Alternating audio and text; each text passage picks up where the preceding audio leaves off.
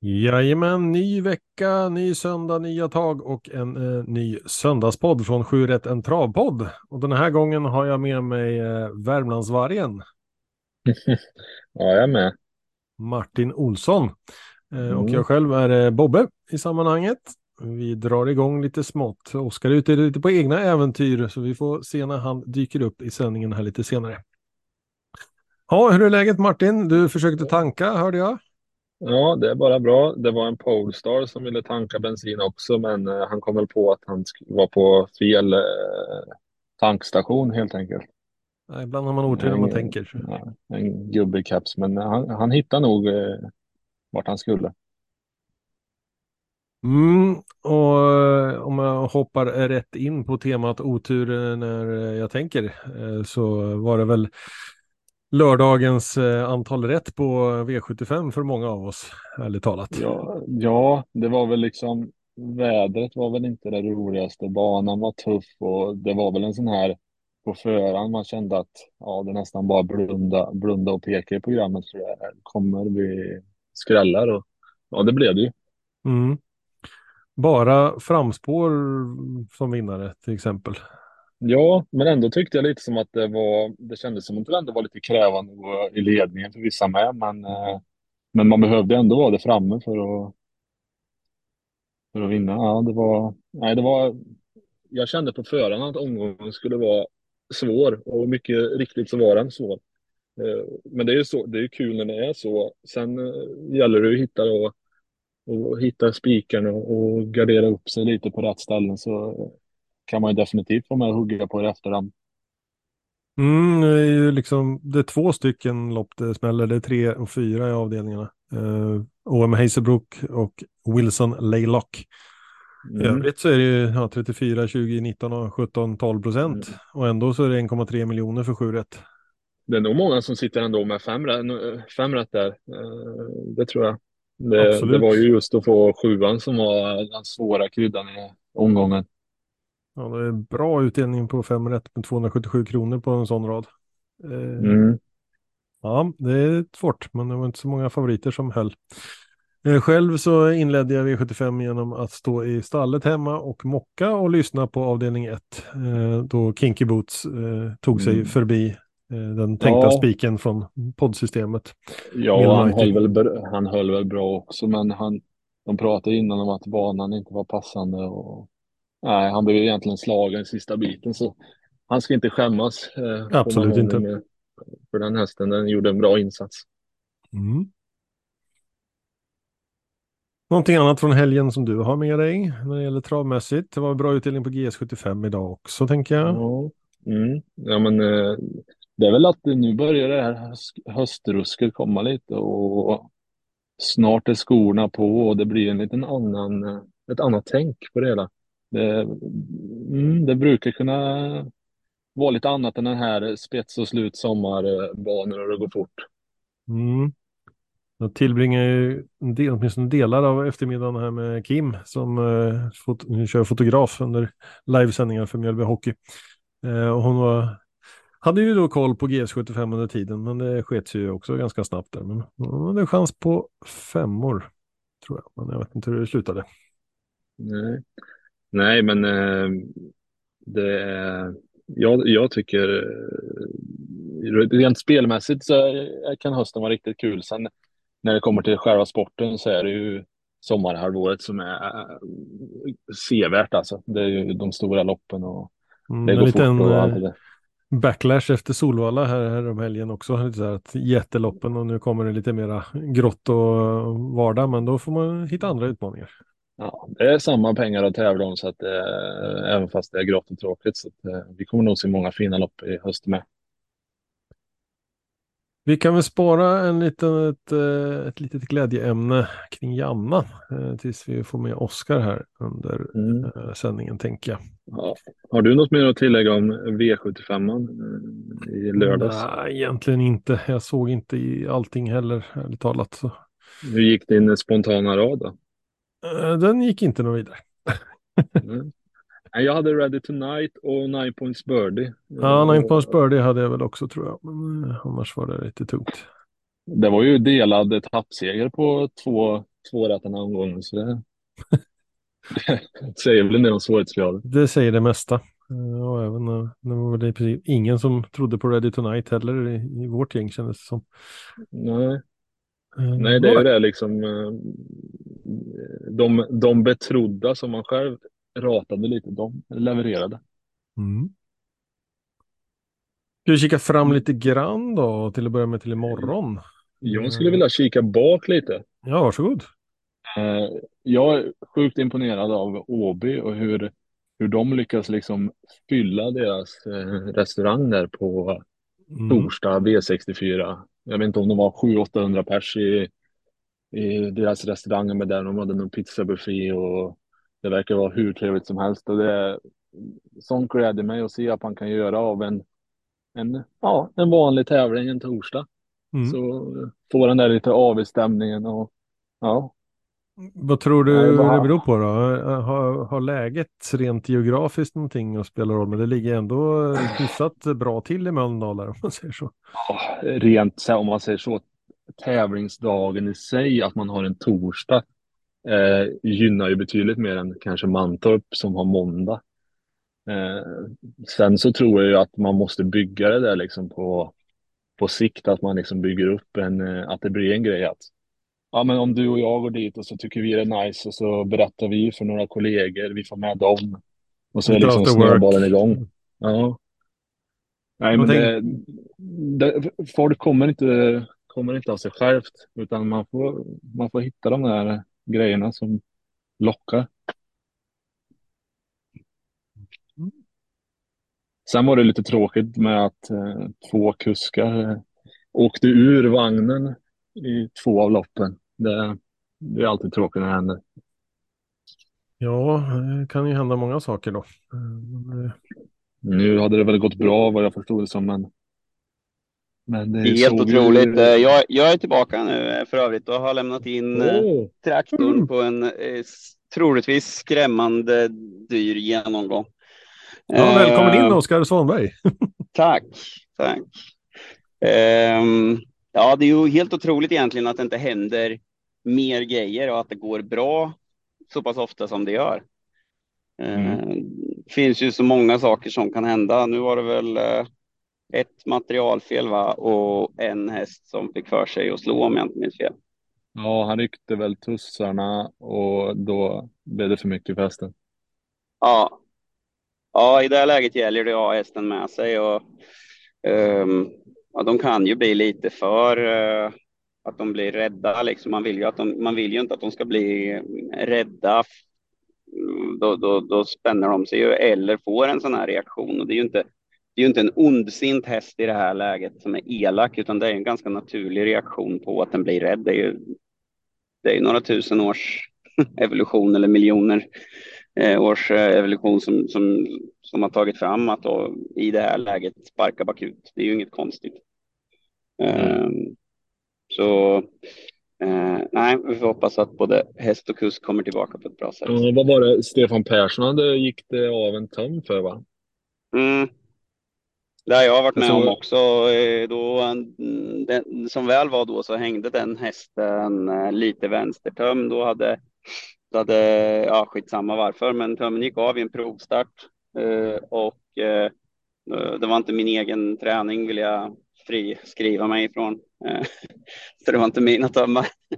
Men nej, så jag hade bara vänstertömmen, men som väl var så bröt ju hästen utåt lite, så att det var bara att låta henne springa av sig så att säga och styra. Man kan ju styra i och med att den alltid bryter åt höger, så kan man ju svänga åt bägge håll så att säga med bara en töm. Så att det var bara att köra några varv tills hon tyckte att det var en bra idé att sluta, och så det var inga problem. Men man känner sig lite maktlös där.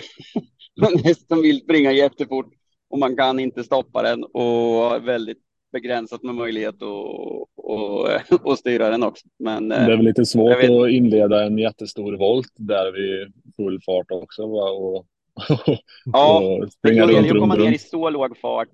Ja, precis. Kommer man bara ner i tillräckligt låg fart så kan man ju svänga. Men jag har ju testat att svänga för mycket i för hög fart. Och då åker man ju ur, märkte jag. Eller hela vagnen välter. Var ju vid ett tillfälle. Det är också helt otroligt att det gick bra. När Incredible Rex skulle göra debut som storfavorit. Han hade spår 6. Och när han hörde kommandot klart, så tände han till som bara den. Det hade han inte gjort förut. Han hade ju varit ute i både kval och provlopp, men, och bara drog. Och då hade jag två val. Ett, sväng för mycket och riskera att välta. Eller två, då braka in i den främre volten. Och jag valde att svänga för mycket. Och vagnen välte ju. Och jag rullade ett varv och sen släpade efter. Just det där att det kan hända så jäkla mycket. Så att jag släppte ju inte, utan jag åkte ju med. Och intressant grej, när man har snurrat tömmarna ett helt varv, det går fortfarande att styra. Så medan jag var på marken så styrde jag vänster, för han var på väg rätt ut mot publikplats. Och det känns lite olyckligt om hästen hoppar över staketet med vagnen efter sig, och gärna med mig också. Det hade gjort svinont. Nej, och sen kunde jag åka efter, kom upp på fötter, kana med en bit och sen fick vi stopp på honom och sen ropade jag stryker. Strök du dig själv eller hästen eller både och? Bägge. Det roliga var att jag tyckte att det var jätteskämmigt som tränare, men jag vet inte om jag har fått så mycket beröm någon gång, men det var just det där att de såg att oh shit, nu blir det en lös häst och allt som kan gå fel då, så att jag vet inte. Jag tror att Konrad Lugauer hade Lugauer skrivit. Ja, jag tänkte säga det. Han pikar ju Persson lite på Twitter och hoppas det gick bra, men nästa gång kan du väl sitta kvar eller något typ. Ja, jag skulle nog vilja säga det att kasta er inte ur i onödan. Jag tror, om jag inte minns fel, så var Johnny Takter skadad när han hoppade ur vagnen. Plus att hästarna kan ju braka in i andra och sådär, så. Men jag vet inte vad man har för policy gällande sånt där. Men kan man sitta kvar, då tycker nog jag att man ska göra det och försöka upp. För att man kan faktiskt lyckas undvika olyckor. Så det är nog det jag tycker i alla fall. Och med en töm så kan du ändå styra undan och så vidare. Så det är nog...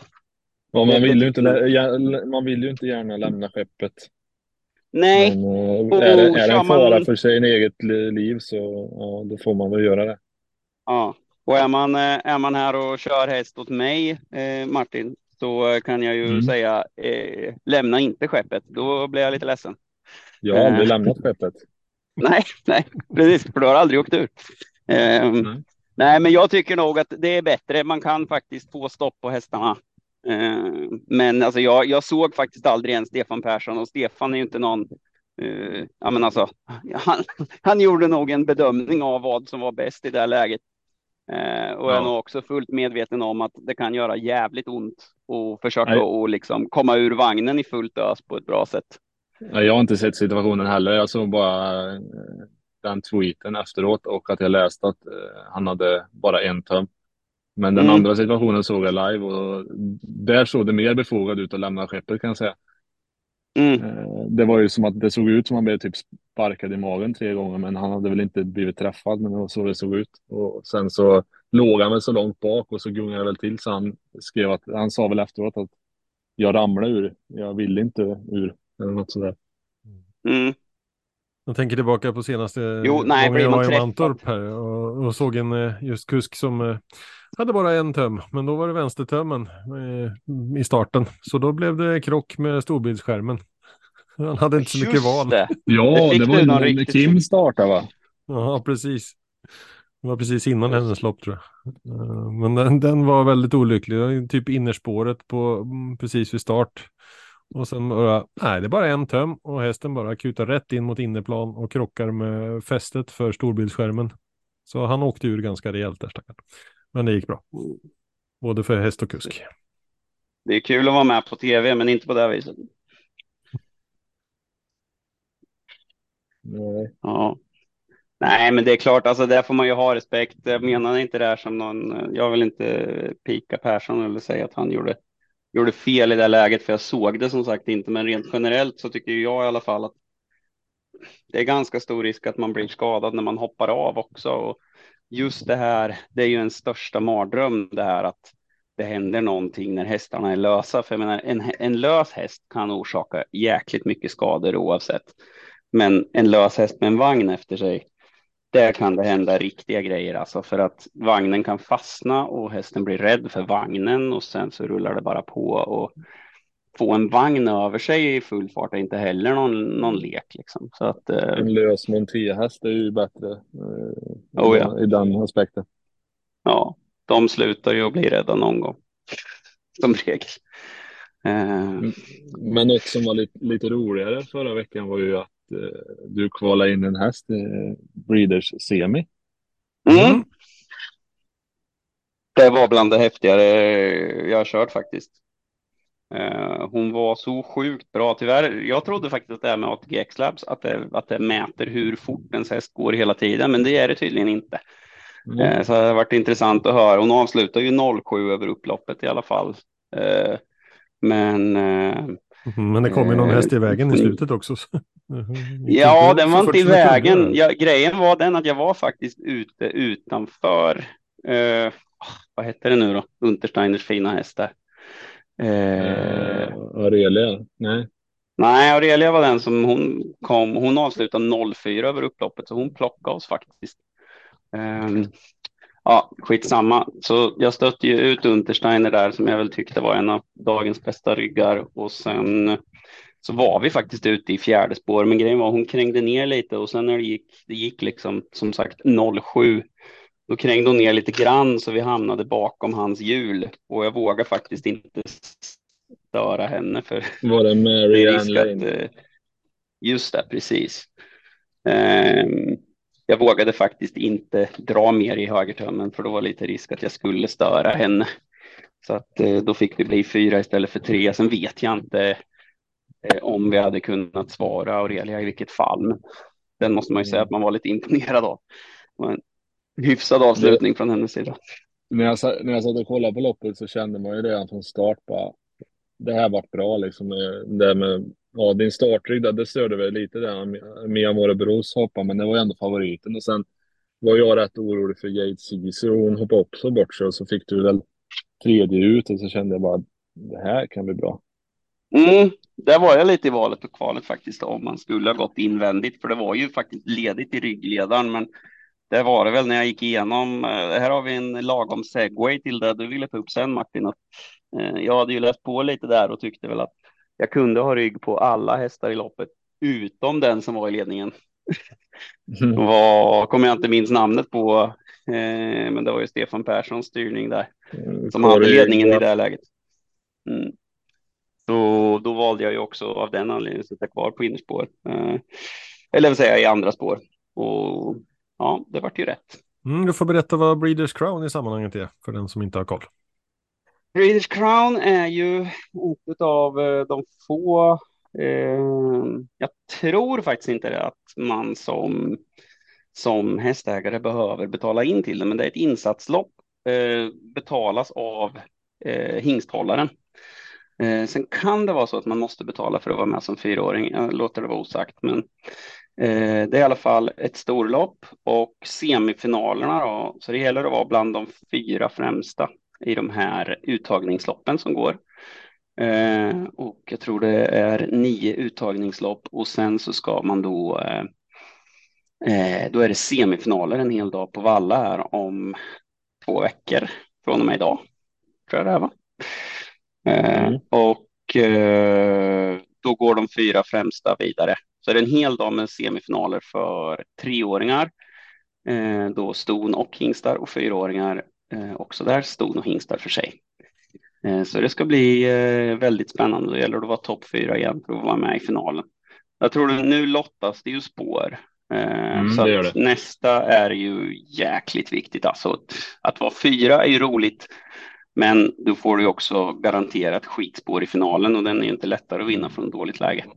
Om vi inte hade infört våran lottning där du är med i det bästa försöket och får 4:e bästa tid. Men så är det ju inte än. Nej, tyvärr har de inte gått ut med det. Nej, det hade gjort svinbra. Nej, men det är väl, det blir ju lite så när det är upplägget, så är det ju nästan att vara topp 2 för att verkligen kunna vara med och göra upp det. Mm. Jo, så är det ju. Sen är det ju som du säger, den här årstiden kanske Breeders Crown blir lite roligare lopp, och sen har jag inte riktigt koll på hur ofta det skrälls, men känslan är att det skräller oftare i Breeders Crown. Det var väl en sån sak som gjorde att vi valde att satsa med Jannah mot det här, för att det fanns ju lite bra V75-lopp.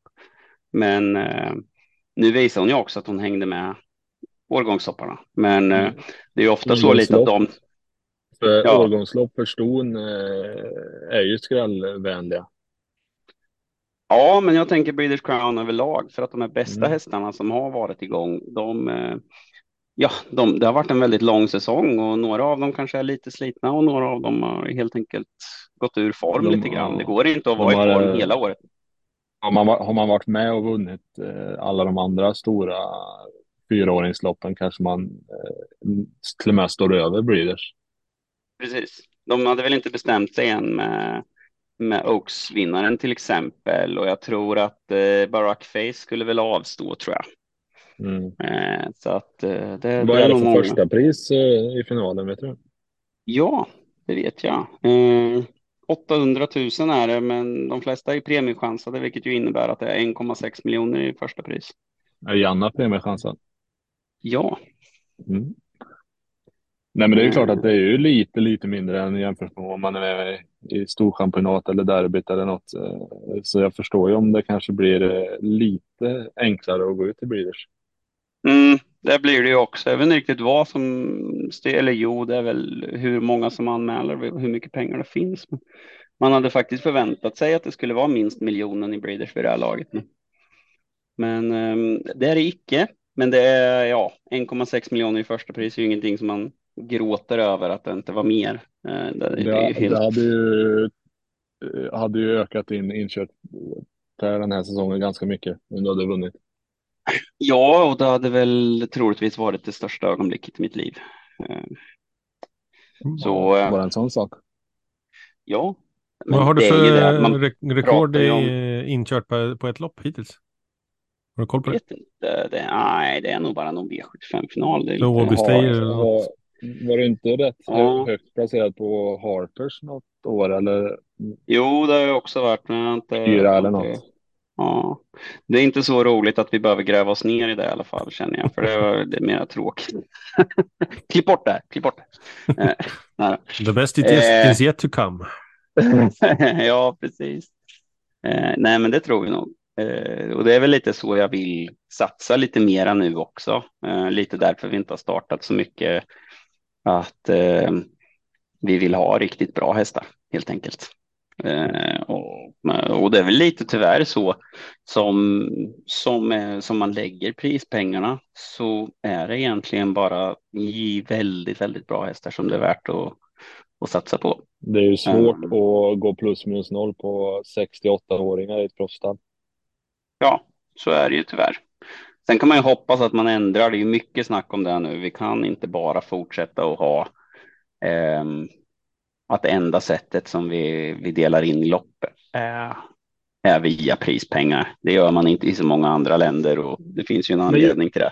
Hade vi inte ett lopp på V86 nyligen som var något med att det var handikappat på ett annat sätt? För när jag såg det loppet först så var jag väldigt förbryllad.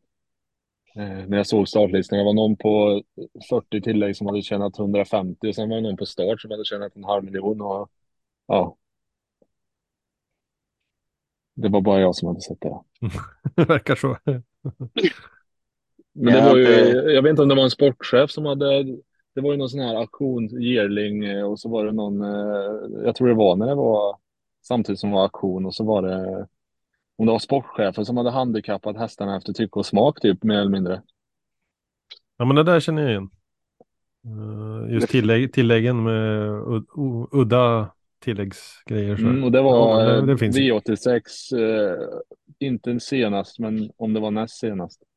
Då var det något sånt lopp som var helt annorlunda. Och det var ju extremt... kul att plugga det loppet också. Man bara säger, hur gör jag nu?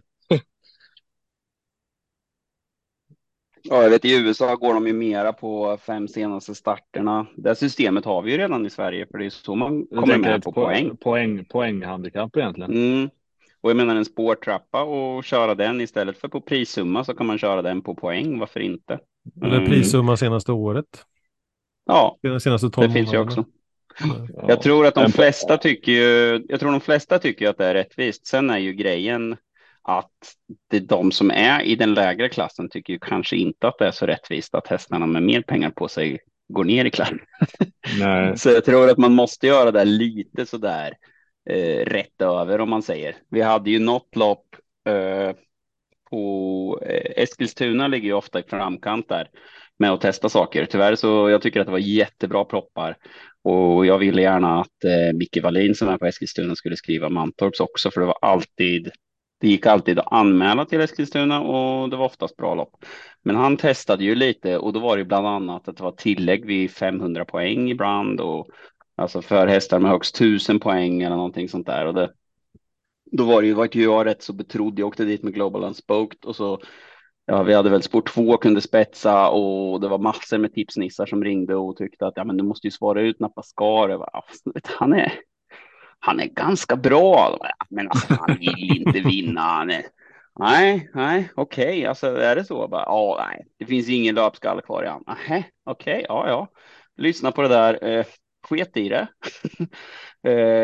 Tog rygg på Nappascar som var i ledningen. Och sen fick vi luckan som på beställning in på upploppet. Och Global Unspoked, han var ju ändå rätt bra. Han var ju någon av favoriterna ungefär på V75 och så i samband med det där. Nappascar hade väl 4 millar eller någonting.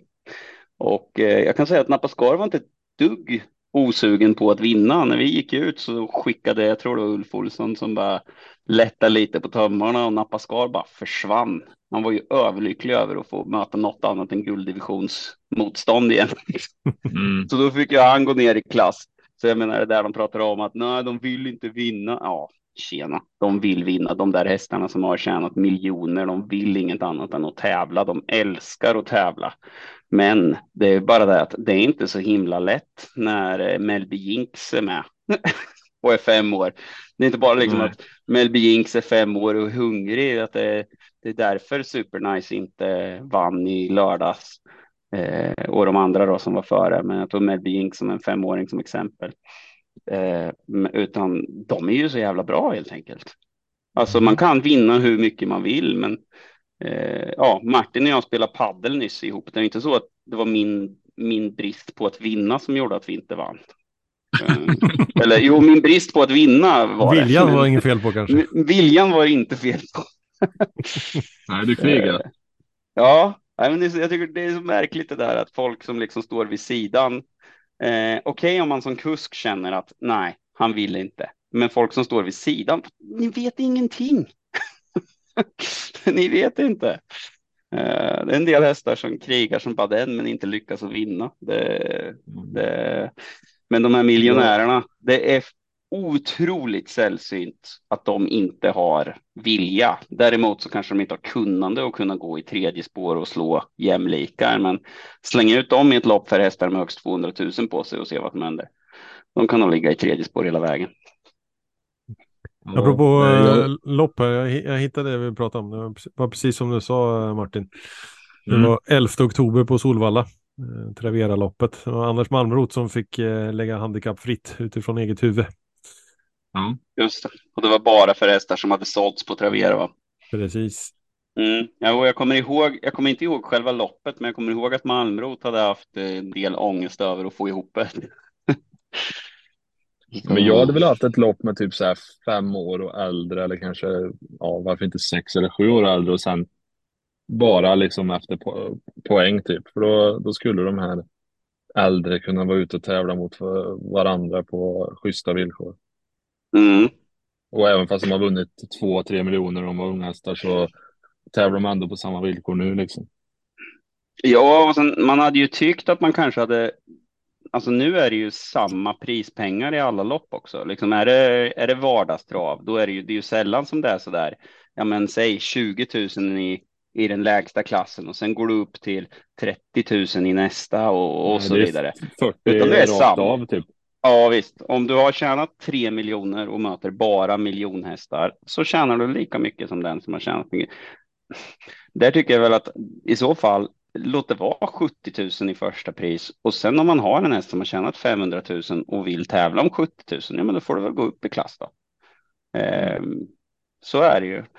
Och det borde ju göra det lättare att få tävla om 20 000 på ett vettigt sätt. Sen är det ju en del tränare, utan att nämna några namn, men som kanske gärna åker med sina hästar som kostar 3 miljoner inköp och åker till Lindesberg med dem.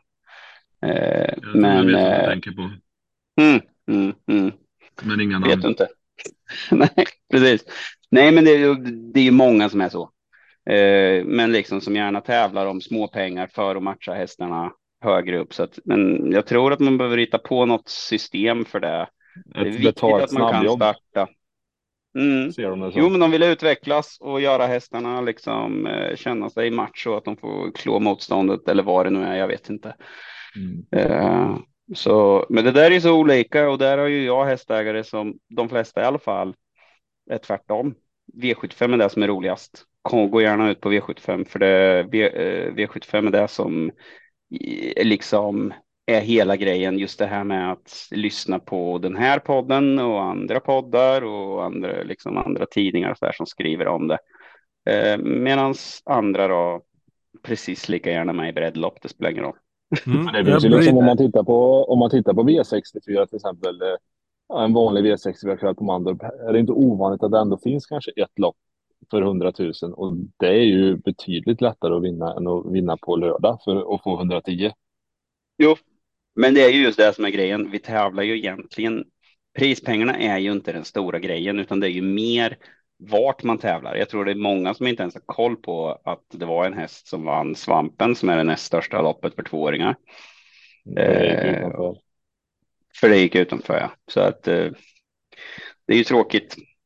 Man hade velat att alla lopp kunde vara på V75, men så är det ju inte. Men det är ju den enda sporten där spelet styr och inte liksom kanske nivån på sporten. Och då blir det ju där fokuset i gott och ont. Jag spinner vidare på Jannah-frågan här då. Hur tänker man kring upplägg och sånt där? När man vet att ja, men då ska vi starta, då det gäller. Hur går tankarna? Där är det ju väldigt olika. Jannah verkar inte ha något sånt där jättebehov av något tuffare jobb eller något särskilt lopp i kroppen eller sådana saker. Lite lopp i kroppen, men när hon startat inom 4 veckor så verkar hon kunna prestera på väldigt hög nivå bara på det.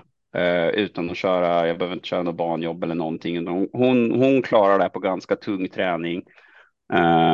Några hästar är ju sådär att man får tänka lite när man ska starta, gärna att de är kanske bäst om man startar vecka. Det där är ju beroende på hur man tränar också. Jag tycker ju Nurmos till exempel, de hästarna är nästan bäst när de kommer ut och inte har startat på ett år. Ja, de är tränade på ett visst sätt då bevisligen så. Ja, och där är det nog lite, det är hans upplägg och det är så han gillar att ha det, att när han startar, då startar de med vinstchans. Jag har väl kunder som kanske är mer att vi försöker få ut dem i lopp helt enkelt, och grundtänket är väl att de ska gå framåt med varje start, att det är så de ska vara förberedda, kanske inte just att när de kommer ut så ska de vinna, men där är det ju viktigt att man har den dialogen med kunden, för en del kunder tycker jag att det är nästan pinsamt om hästen är 4. Ja, då är det ju kanske inte så bra att ta ut den och få ett lopp i kroppen. Medan andra tycker att det är jätteroligt och bara, ja, om vi kan komma ut och ge hästen lite erfarenhet och sådär. Så det är ju lite upp till ägaren också hur man ska matcha den. Men i alla fall, det är lite olika från häst till häst. En del ska gärna ha ett väldigt hårt jobb en vecka innan ungefär. Och en del är väldigt beroende av att man kanske kör några rappa intervaller 2 dagar innan. Just i Jannahs fall hade jag inte tyckt att de här att köra några intervaller 2 dagar innan hade gett någon större effekt. Oftast i och med att hon förut haft tendenser till att bli lite het och sådär, så har vi mer försökt att hålla henne på att det är liksom mer värt att hålla henne lugn så att hon inte hetsar upp sig innan loppet än vad vi kan få ut av och vässa henne, om ni förstår. Då har det också varit voltstart. Nu ville jag väl vässa till lite. Fick lite feeling. Lite nurmostänk faktiskt. Hans kriteriehästar gick ju några intervaller på fredagen. När de skulle starta på lördagen. Och jag tänkte, ja, det kanske kunde passa Jannah ganska bra. Så jag körde ett par korta, snabba bara med henne på måndagen. Och får väl säga att det verkar ju bra. Mm. Ja, det var ju speed igen.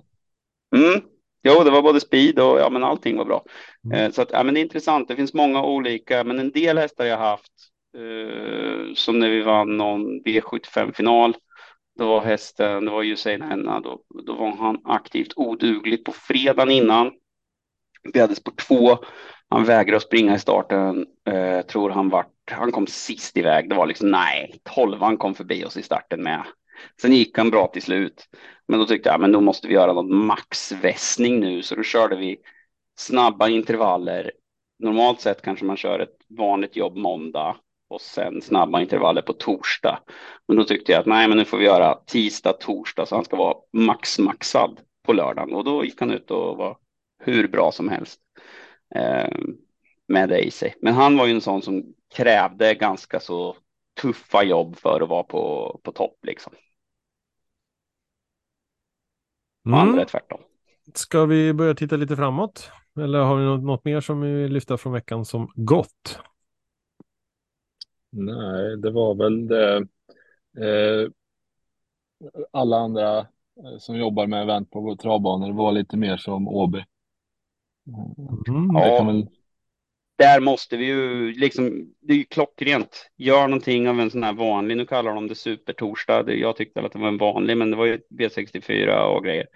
Det är fantastiskt bra, gör det, för alltså ingen vill gå på vardagstrav och betala 400 spänn för någon hjortfilé eller något annat avancerat. Gör en sån här buffé, ge fasen restauratören, ge han en morot, alltså ge han lite betalt för varje restauranggäst han lyckas att locka in.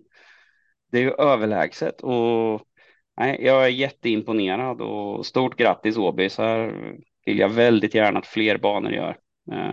Super. Men då tittar vi kommande vecka då. Måndag V64 Mantorp, vi återkommer till det om en liten stund. Tisdag V64 Eskilstuna. Onsdag har vi V86 på Solvalla och Åby. Torsdag V64 i Gävle. Och på fredag blir det dubbelt V64 Kalmar-Rome. Lördag V75 Jägersro återkommer vi också såklart till. Och söndag GS75 i Boden.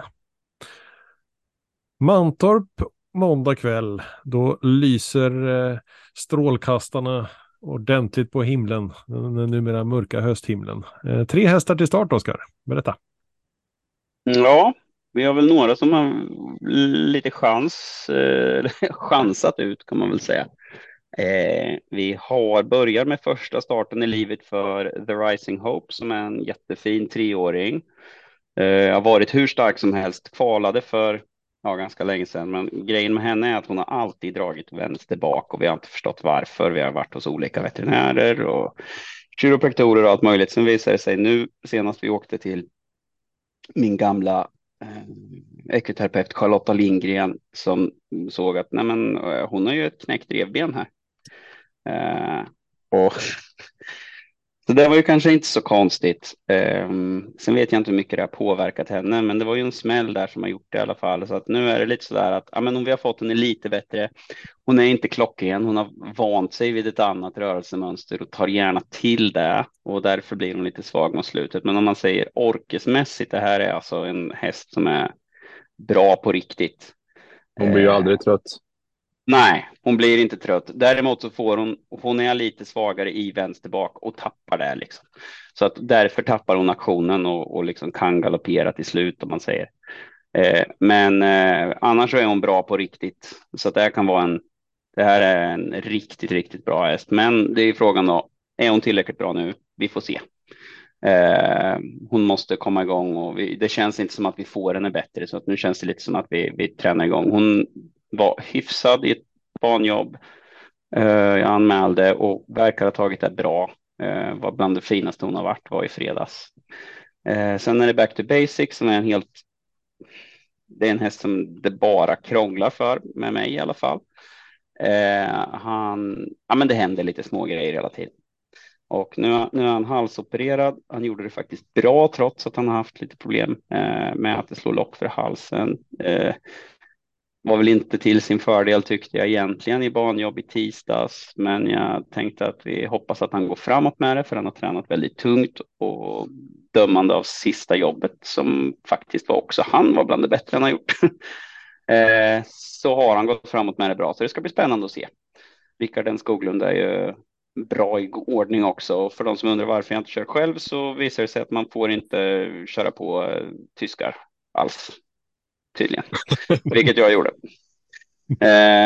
Jag tror inte du vill köra på någon annan nationalitet heller, om vi ska vara på det. Nej, det visar sig att det var så. Men alltså, jag hade aldrig provat att kört på tyskar förut. Och jag tänkte att men det kanske går. Och det var nej, det fick man inte. Nej, det är klart att jag inte gjorde det här med flit. Det säger jag lite på skoj.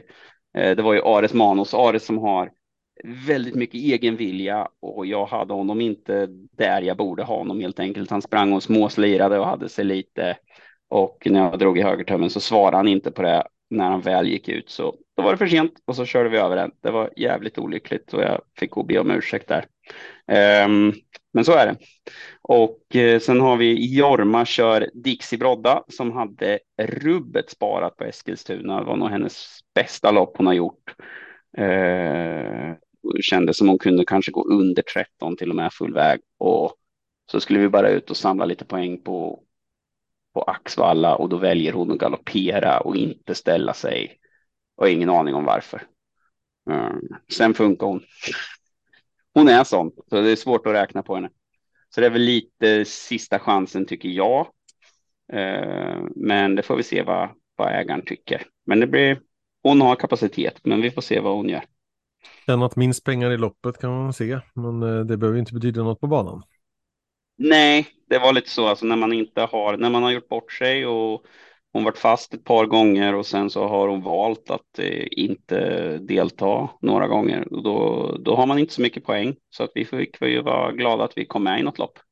Men kapacitetsmässigt så ska ju hon kunna vara med bland hästar som har tjänat 500 000 utan tvekan. Jag har ju tyckt att hon är bättre än Jannah, som ju ändå, hon var ju ute mot hästar som har tjänat flera miljoner, så att det behöver kanske inte bry sig så mycket om. Jag tycker väl att är hon så bra som hon ska vara, då ska hon kunna tävla mot de här hästarna. Hur är du när du inte kör då? Är du nervös att titta på, eller? Alltså, ibland har det ju varit... Det är mycket, det är inte roligt att stå, eller kul kan det ju vara när det går bra, men alltså när man kör, då är man ju bara helt fokuserad på det. Ibland så har jag ju varit så när, alltså det har ju varit så att jag kräks ibland, alltså när man står vid sidan. Jag har inte gjort det, men det har varit nära. Särskilt när det är lite större, som V75 och sådär. Jag kommer nog att vara väldigt nervös i samband med lopp 1 när Hope startar. Hon kan vara väldigt arg ibland. Hon har väldigt mycket temperament. Otroligt mysig, trevlig häst när hon tycker att vi gör på rätt sätt. När hon tycker att man gör på fel sätt så blir hon jättearg. Så att, och det är en häst med så mycket kapacitet. Så då, loppet, där kommer jag nog vara rätt så nervös över att vi ska få till allting på rätt sätt. Jag kommer vara mest nervös i lopp 2. Min favoritgrabb ska ut. Ja, back to basic. Det kan vara världens snällaste häst i alla kategorier. Det är han som har lärt mig att köra häst. Ja. Jag fick ju bara typ köra han när jag var nybörjare hos dig. Mm. Ja, det är en sån underbar individ alltså. Ja, jag vet, alltså han skulle nog kunna köras utan kusk ibland, känns det. Mm. lite så. Och han är så snäll mot andra hästar, lite väl snäll. Nej, han är bara genomgod kille. Men krånglar till det lite för mycket för sig. Men vi hoppas ju lite på det. En sån där häst som man verkligen vill att de ska prestera, bara för att ja, det är ganska dyrt att vara häst hos mig eller hos alla som är professionella tränare, så att eller amatörer. Man måste tjäna lite pengar. Eller amatörer. Det är dyrt för amatörer nu också, för jag vet ju vad foder kostar. Nu kostar väl kanske mitt foder dubbelt så mycket som många andra, så i och med att jag kör på det som är absolut bäst. Går inte på tag i bättre, och då då blir det såklart dyrare, men det finns inte billigt foder för någon nu. Så att alla hästar kostar mycket, tyvärr. Martin, du som är den mest spelfokuserade av oss tre här.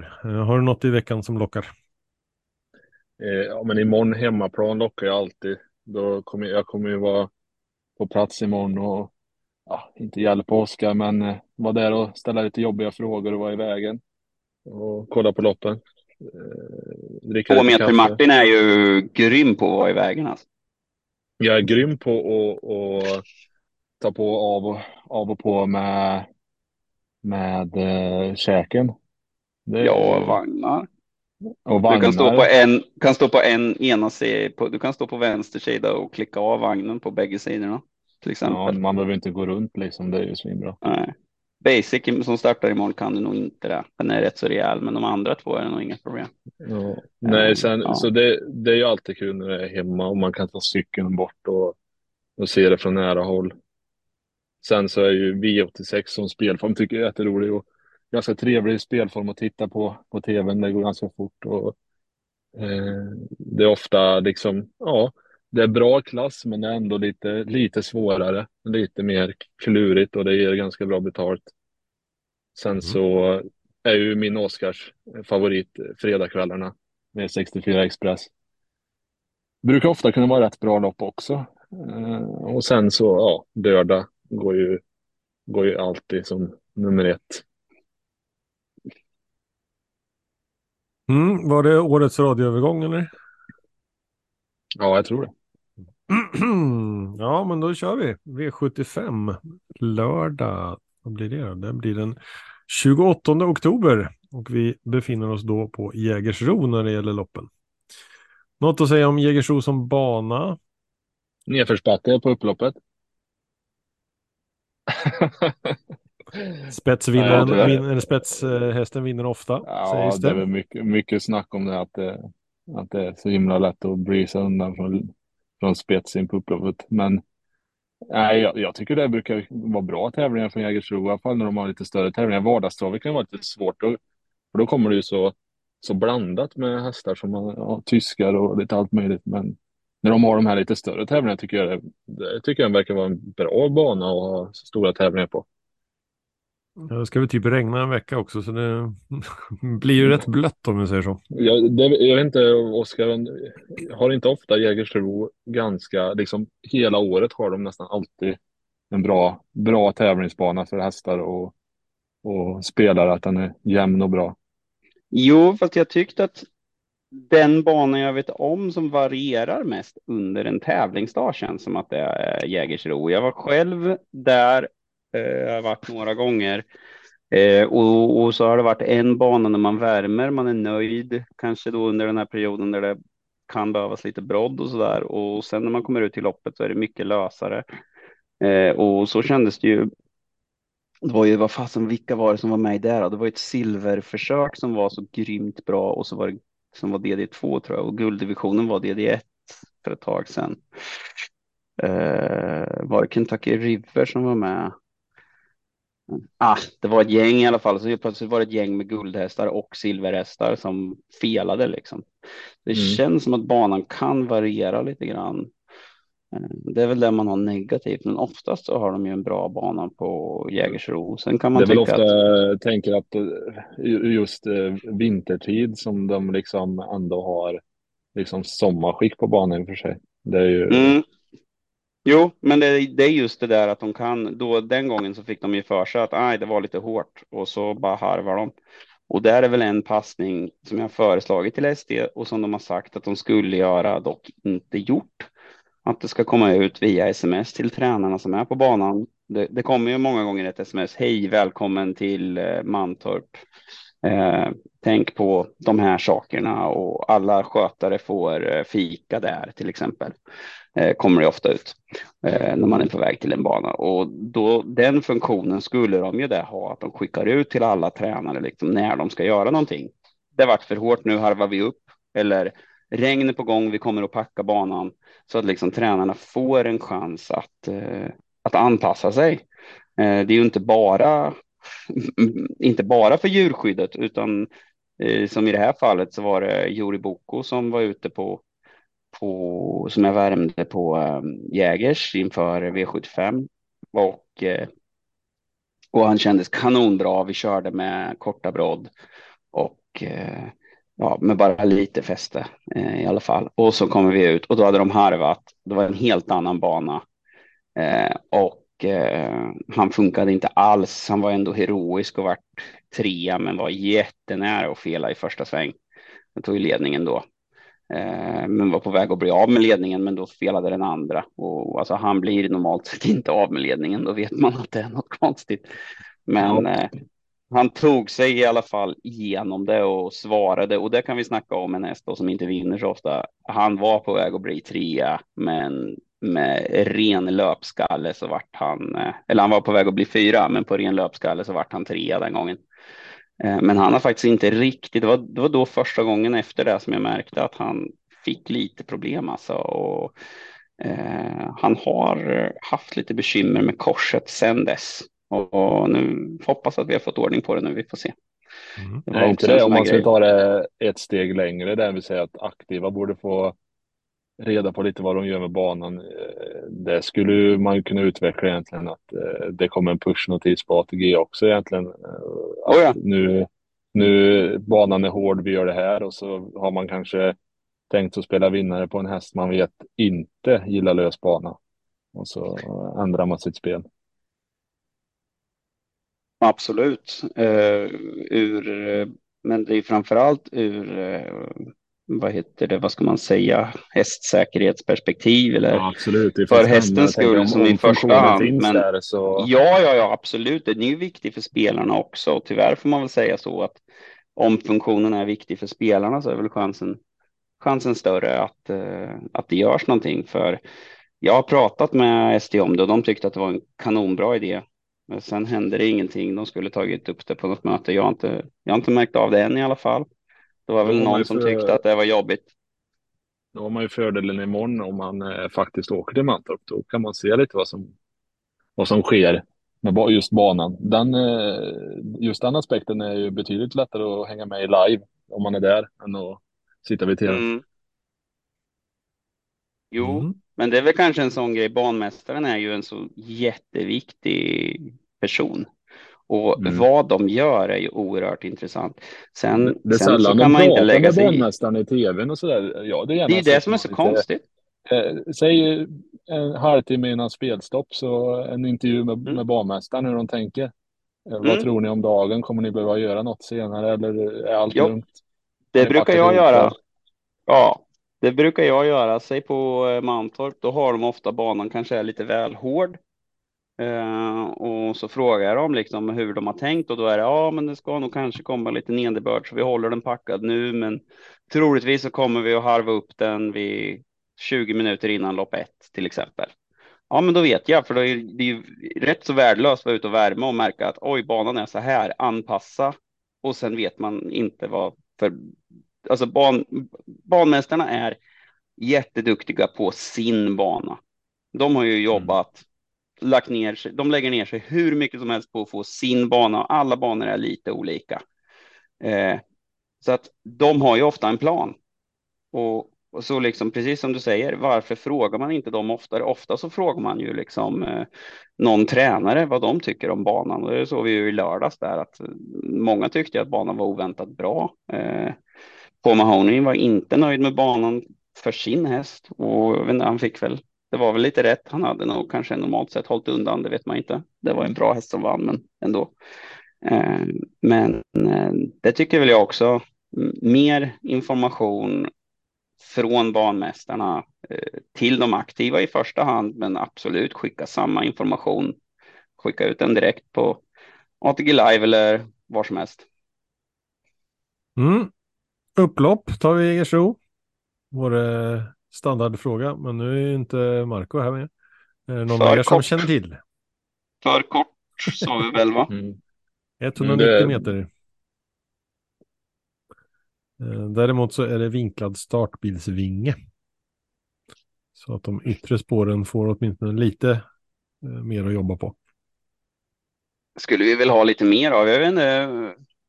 Den är väl bara vinklad de yttersta, va? Det känns ju som 7, att de inre skulle vara... Ja, precis. Det skulle ju vara... Ja, spår 6 kanske får 30 eller 15 centimeter. eller någonting. Men den skulle ju vara fortsatt vinklad så att även spår 1 hamnar längre bak, tycker i alla fall jag. Så är väl annars, om inte annat, på en sån bana som Örebro som har starten så långt in numera. Tycker det är konstigt. Bara rent rättvisemässigt så skulle det ju vara så. Just spår 7 och 8, de vill ju ofta egentligen få släpa så mycket som möjligt, för det är ju kört liksom, där utifrån, så de vill ju många gånger backa hellre. Så att, men däremot om de inre spåren också hade varit vinklade, då hade det ju varit mera läge att ladda från 8, för då hade du haft en hyfsad chans ändå. Mm. Man skulle ha så här som i verkligen som i typ när löpare springer 800 meter så att det verkligen är skitsnedställt så att 8 är nästan in i kurvan när den släpper. Och bara brakar ner till innerspår. Jag bara gissar att Bobbe har räknat ut vid något tillfälle hur mycket längre man springer från spår 8. Hade det varit intressant om de hade haft så där vinklat och så var man tvungen att ha sitt spår i typ 150 meter innan man fick andra spår, så har de ju löpningen. De springer ju där ute i 200 meter, sen får de kliva ner i banan. Just det, den hade varit intressant. Och är det korta lopp, typ, jag vet, om det är 200 meters lopp, så då är de ju, har de ju spår 8 om man säger det, då springer de ju där hela vägen, fast de har kortare biten mål. Nu var ju inte det någonting som vi skulle göra en segway till, men...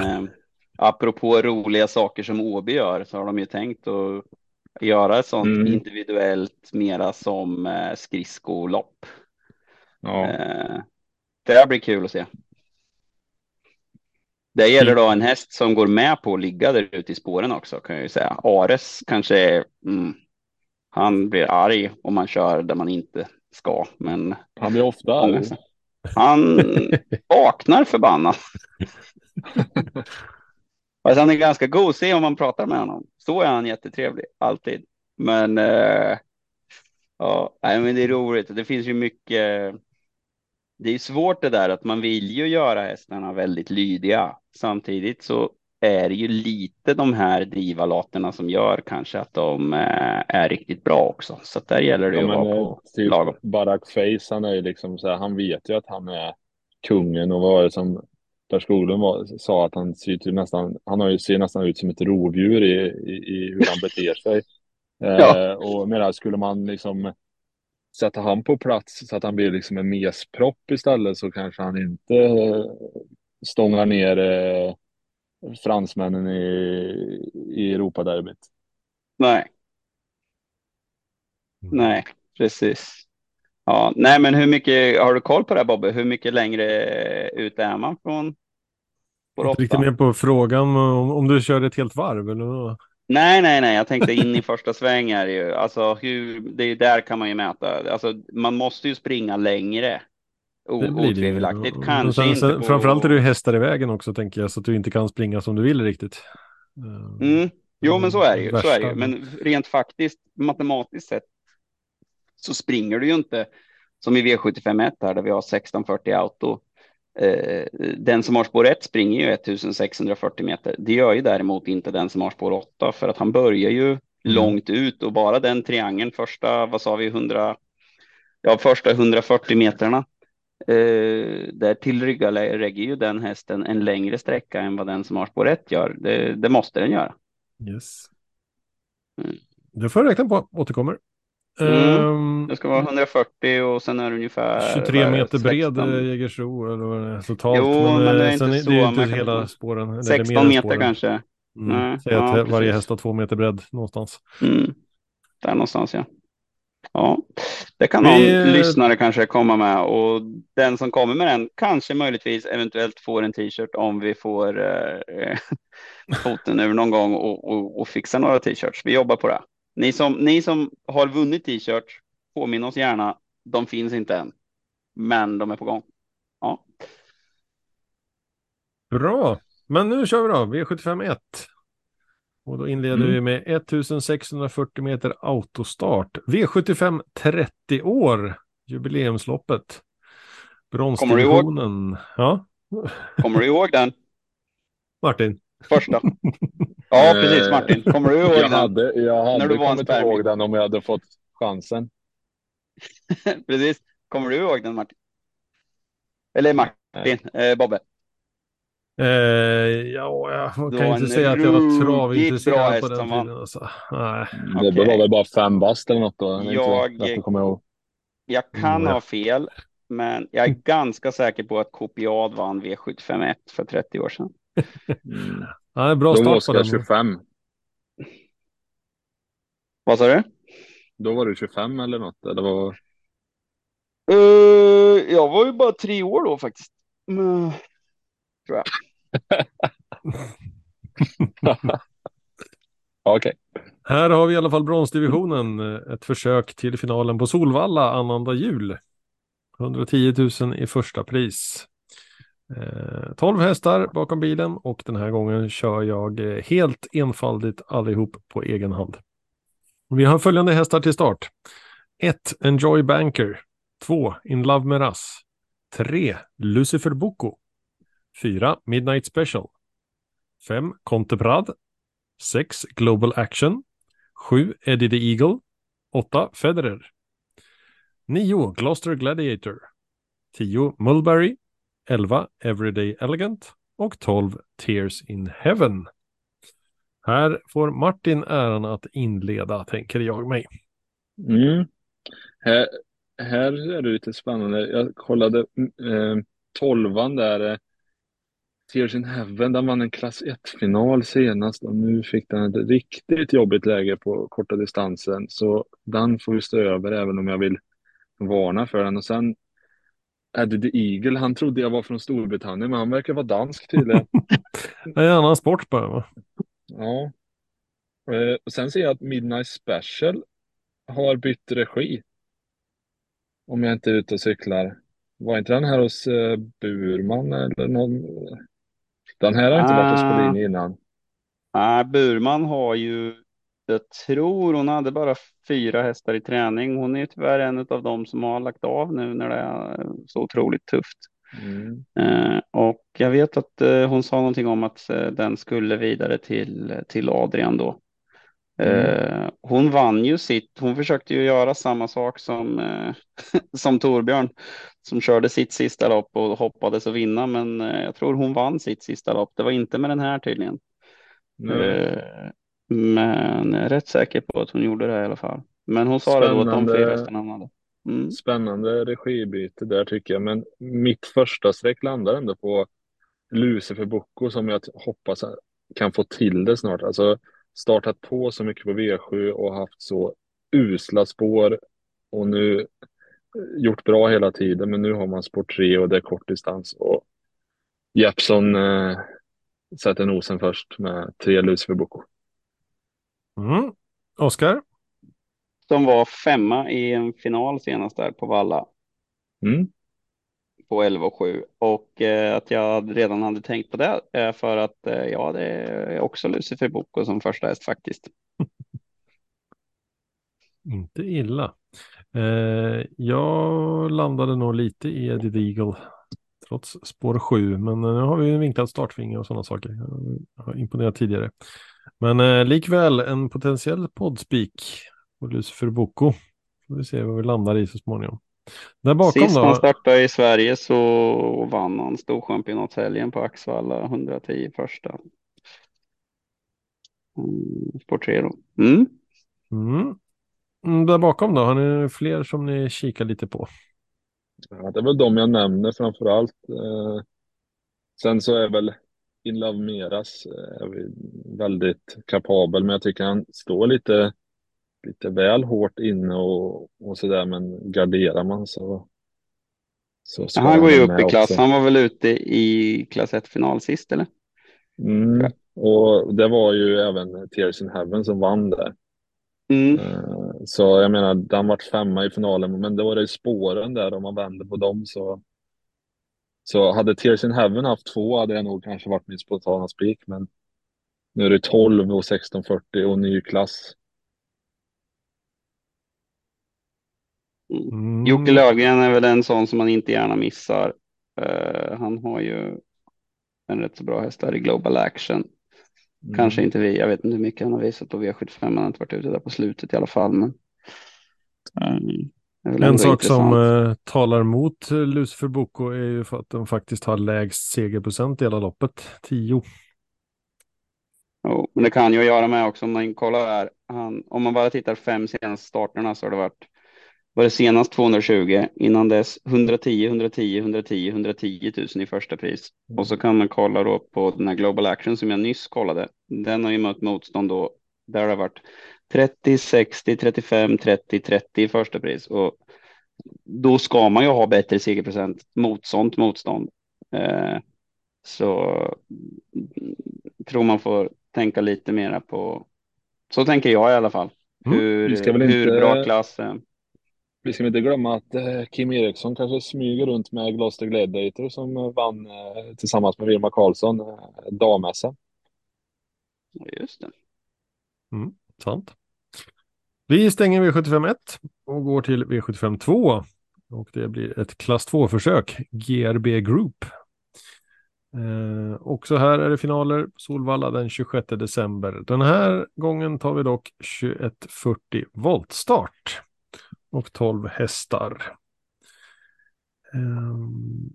Tror inte det är så mycket annat att säga förutom att det som sagt var det klass 2. Och då har vi följande deltagare. 1. Moira Boko.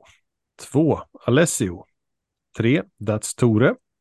4. True Blue. 5. Discotek. 6. Countess Face. 7. Shallow. Och de 7 på den främre volten. Eller ja, åtminstone främre startgänget kan vi säga. Och där bakom... Framspår kallat. Ja, precis. Framspår är bättre. Men inte främre volten, däremot framspår. Tack. 8. Deschambault. 9. Tug of War. 10. Puer da Vincit. 11. Rayon. Och 12 Waco 6. Och följaktligen får då Oskar någonting att bita i här. Ja, jag tycker att Erik Martinsson visade ju framfötterna lite, får man väl säga, i tisdags där. Och Adelsson, Jägerskiro, voltstart känns också attraktivt. Och en 3-åring på väg upp. Så jag säger 3 Dats Tore. Vad har Martin att bjuda på? Ja, jag skrev ju på hemsidan när det var V86 senast att för den modige så spikade Dats Tore. Uppenbarligen var inte jag så modig utan jag garderar ju och han vann. Så jag kanske vore dumt att inte ta ställning på Datstoren. Anmält skor fram den här gången vill jag varna lite för. Jag ser också att Adrian tar ut ett 3-årigt sto med lite pengar på sig som kommer direkt från kval. Det var väl den där som stannade i ledningen var det Oaks? Ja, precis. Han hade ju ändå tanken att den skulle ut var med i Oaks, så då får man säga att den går ner i klass mot vad man har förväntat sig. Den har ju rätt bra kronestart och sådär, men den ska nog inte ta ledningen. Jag tänkte att det var första jag tittade på var liksom, spår 6, just det. Den kommer den inte att pricka starten med, och för er som inte vet det så är det så att den nitade i ledningen i Oaks kval i oddset 2,73. Så nu skäms jag nästan lite förresten att jag inte tog den. Men skitsamma. Oerhört kapabel men knepig. Och går den först så kan den bara stanna. Så att den sitter han nog väldigt gärna en bit bak med fram till upploppet kan jag tänka mig. Ja, men om du skäms då tar jag den. Jag vill även varna för, men det kan vi ta efter Bobbe. Jag vill inte på Bobbe. Då säger jag 2 Alessio Kenneke. Lite oklart där kring voltstartandet, men det kan nog bli bra. Varsågod Martin. Jag vill varna för 12 Waco 6 som kommer från två raka segrar och 2 andra platser innan det. Lite spåret emot, men hemmahäst som kommer ha påställd tidig vid gardering redan så här söndag.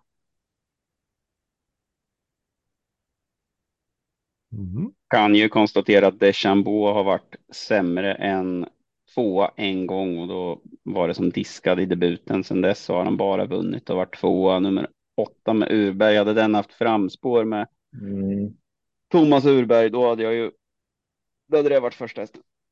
För det var det första jag kollade på. Är det inte ganska bra klass på den här klass 2-försöket?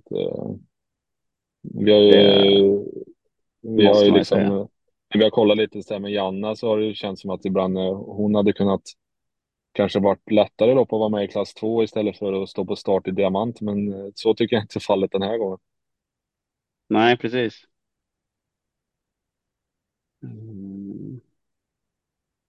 Nej, den här kändes, det var ju något lågklass på Jägers som det kändes lite sådär, alltså varför la de, det här var ju så billigt så att det liknar ingenting, men den här måste man ju säga att det kändes som att det var väldigt bra hästar med. Bra, nöjer vi oss så med V75-2 och går då till V75-3 där vi hittar Stefan Kristenssons åkeri. CL Müllers Memorial 2023 och det är gulddivisionen i V75-3. Även här ett försök till Solvalla-finalerna på annandag jul. Dock har vi 2640 meter autostart, vilket är alltså lång distans. 400 000 till vinnaren. Något att säga om loppet, Oskar, som sådant? Nej. Det är väldigt många bra hästar som har vunnit det. Så man känner ju igen det. CL Müller var väl en av grundarna till Jägersro, va? Nu är jag ingen Jägersexpert, så jag ska väl inte uttala mig för mycket, för jag gör antagligen bort mig. Men det är ju ett anrikt lopp. Ja, kul med 2,6 också. Det gillar vi alltid. Får vi se vad vi hittar för starka hästar här. Vi har nämligen följande 12 deltagare. 1. Mr. Macan. 2. Unico Broline. 3. Hero Boko. 4. Kagan. 5. Admiral As. 6. Revelation. 7. Krakatu. 8. Bear Time. Vi har på bakspår 9. Power. 10. LL Royal. 11. Ultion Face. Och 12. Rackham. Här finns lite intressanta saker att bita tag i. Jag har ju en imponerande Power exempelvis. Men ja, jag går ändå på 5 Admiral As utifrån att det är framspår den här gången. Det brukar vara en bra melodi när det gäller den hästen för tiden, känns det som. Så 5 Admiral As för min del. Sen lämnar jag över till Martin. Ja, det är jobbigt att Bear Time är ute igen, för det är ju en liten favorithäst, men det blir kanske svårt här från spår 8. Det får jag ändå se lite nyktert på. Att Ultion bakspår kanske gynnas av det, men så bra Admiral As har sett ut hos Redén så tror jag nog att det är en väldigt trolig vinnare. Så jag säger också 5 Admiral As. Noterar vi. Oskar? Det är fruktansvärt tråkig lottning, måste jag ju säga. Det kändes ju som att det här kunde bli ett sånt. Det kan det ju fortfarande, men vi pratade ju om Rackham och hur otroligt fort han avslutade vad heter det? VM eller EM. Vad heter loppet nu igen? Med 2,8. UET Circuit. Ja, Grand Circuit-finalen där, ja. Han avslutar ju otroligt bra då. Och så ska han få sport 12 här. Power är också SM-vinnaren. Kan ju vara bra för honom nu att få ett snällt lopp i och för sig. Nej, det har varit svårt. Admiral As är ju den sunda första hästen, men det känns så tråkigt. Så att, nej, men jag har ju hyllat och följt Power, så att jag släpper inte honom även om det varit för tufft för han sist. Men varningen då, Rackham gick snuskigt bra senast och känns ju som en 2,6 häst. Den hade varit min första häst om den hade haft, säg, spår 4 eller någonting.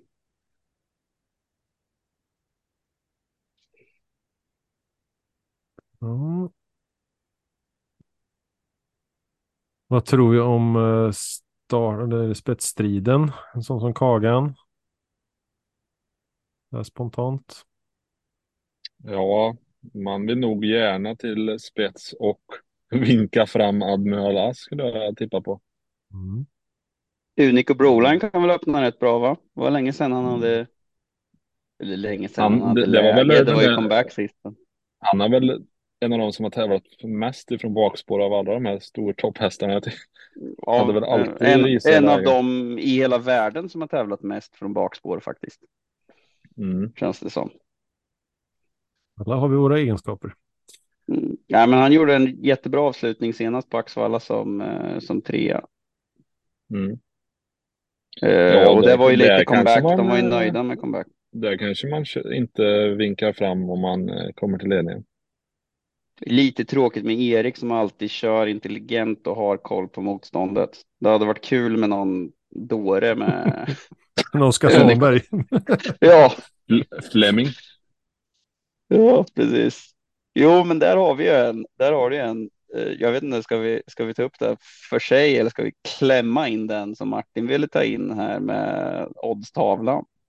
Ja, men det kan vi ta någon minut på, va? Kör bara. Ja, där har vi just Erik Adielsson passade så bra på nämligen. För att jag körde en häst, jag kommer inte ihåg namnet på den, men jag var första kusk med den i alla fall. Och den var ju alltid så jäkla trög, men gick bara utan rygg. Och Adielsson körde ju fram och jag släppte inte. Och sen så stannade den ju givetvis. Och så sa han bara något lite drygt sen efter. Du, gör mig en tjänst bara.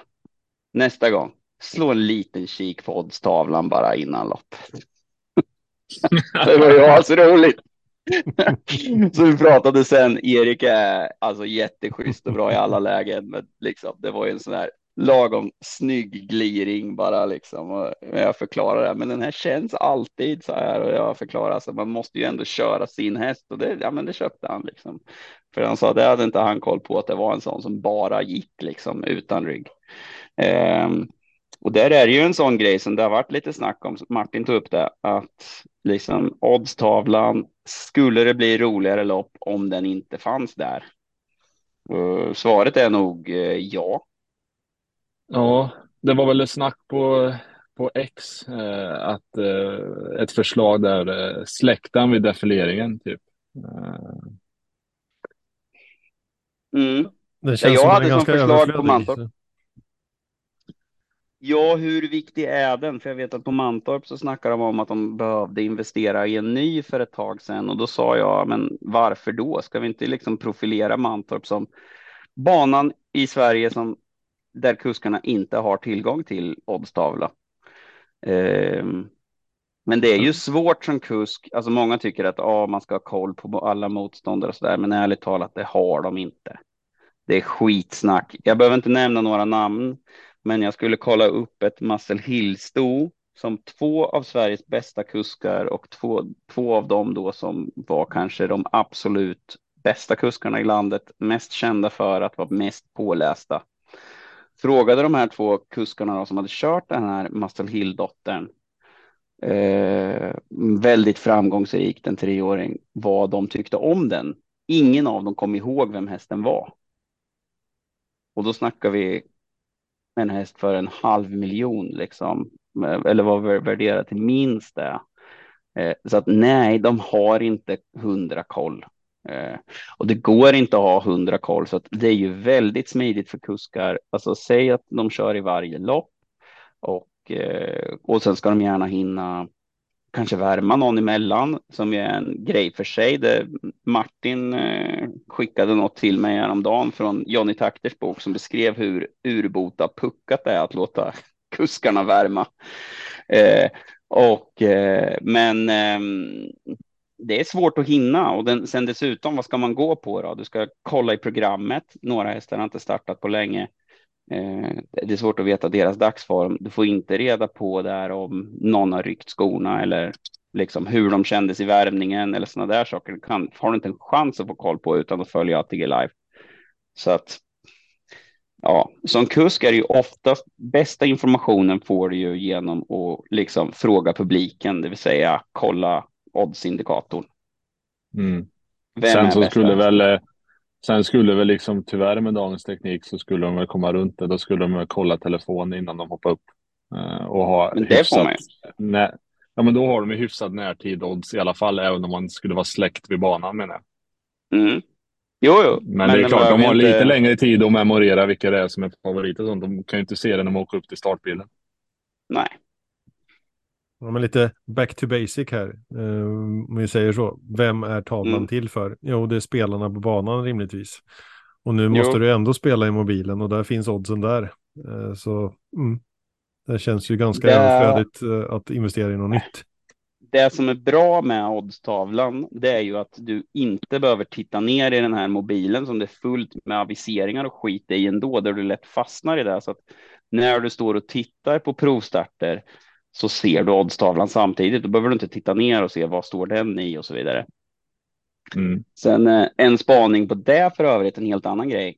Få folk att göra andra provstarten som är den som betyder något mot publikplats. Det är ju helt värdelöst att den ska göras flera hundra meter bort. Det kan man få till, tycker jag. Ja, och många gånger när jag har sett en riktigt fin provstart och spelat en vinnarspel lite spontant. Det har ju varit när jag har varit med dig, Oskar, och stått uppe på Starbucks-sidan. Och så har jag sett en jättefin provstart, men den ser jag inte från restaurangen eller från staketet på samma sätt. Nej. Och där tycker jag att det kravet kan man faktiskt, det kan man faktiskt ställa. Så egentligen skulle man kunna ha liksom att man ska göra en provstart 3 minuter innan start. Att det är det kravet som finns egentligen. Men det kanske också vill väl, alltså om vi säger du imorgon står på sidan, du vill väl helst att skolan gör provstarten så att du ser den bra? Jo, det är klart. Särskilt på Mantorp. Nu har man en massa ridgrejer i vägen och någon jäkla läktare som är där. Så att jag är ju helt chanslös att se någonting av min häst. När den gör provstarten på den sidan. Så att, jo, absolut så är det ju till viss del så. Men det är ju publiken som det är till för. Så att det tycker jag nog, det är väl definitivt något som skulle göra det roligare att vara på plats. Ja, men som vanligt, ni var med. Det var inte på den röda tråden och inte den röda mattan heller ens. Vad pratar vi om? Vi pratar om att släcka oddstavlorna och sen var vi mitt uppe i gulddivisionen. Nej, vi hade avslutat gulddivisionen så det var en mellanloppgrejer där. Det är inga problem. Nackdelen med det som jag ser det är ju att då blir det kanske att man släpper mer till kuskar så att de, för som det är i dagsläget, jag känner i princip aldrig att jag har någon nackdel. Många pratar ju om det. Alla har sån respekt för Björn eller så. Alltså det är ingen som har släppt spets till mig så många gånger som Björn Goop. För han är oftast påläst och han vet, alltså han har släppt till mig när jag har en häst som står i 4 gånger och han har en häst som står i 4 gånger. För han vet att min häst står i 4 gånger. Den borde nog stå i 8. Liksom. För att han är alltid överspelad. Ja, eller kalla vad du vill. Så att, det är inte svårare att köra mot de bra. Det tycker inte jag, mot de bästa kuskarna. Det är inga problem. De är oftast förutsägbara, de tänker logiskt. Men det grejen är den att när man inte riktigt ser hur hästarna spelade, när jag kommer med en favorit, då har de inte hunnit att titta ordentligt och vet de inte det. Och då kanske de inte släpper till någon mindre kusk eller så, om ni förstår vad jag menar. Utan där de köper sig de här... Ja, men när Örjan kliver fram, Örjan kör inte offensivt bara för att det är kul, utan då har han oftast en anledning till det. Och då släpper jag gärna ner honom kanske då, om jag har dödens. Medan en del, om det är någon som kör offensivt lite för ofta, då kan du ligga kvar där ute i 3:e spår. Ja. Mm.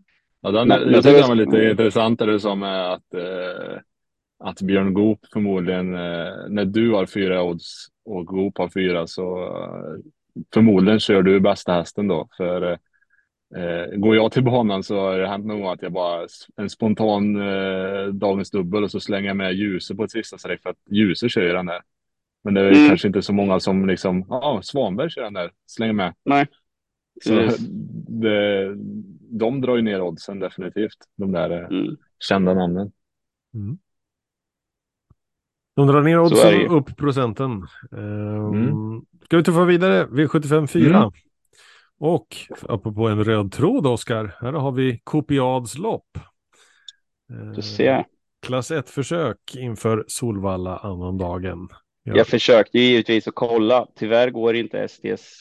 Det gick inte tillbaka. Kopiadslopp finns inte tidigare än 95. Men jag är rätt säker på det. Och nu blir jag ännu mer säker på det nu när de säger att det är Kopiadslopp. Kan ju direkt säga välkommen tillbaka till V75 Tyler Mipsud om du inte... om jag inte har missat när han har varit kusk förut. Men... vi har i alla fall 1640 meter autostart med 12 hästar. 110 000 i första pris. Annars inga konstigheter med loppet som sådant, utan det är ett klass 1-försök. Med 12 hästar. 1. Rock the Sock, Tyler Mifsud. 2. Warrior's Tale. 3. Sobel Caviar. 4. Breda Blix Bombay. 5. Bulls Eyes. 6. Kyrie Edlison. Tungvikare. 7. Darby Wise L. 8. Needham. 9. Game on Butcher. 10. Golden Rain. 11. Dorob. Och 12. Paragraph. Med den konstiga stavningen. Martin, vad har du att bjuda på här?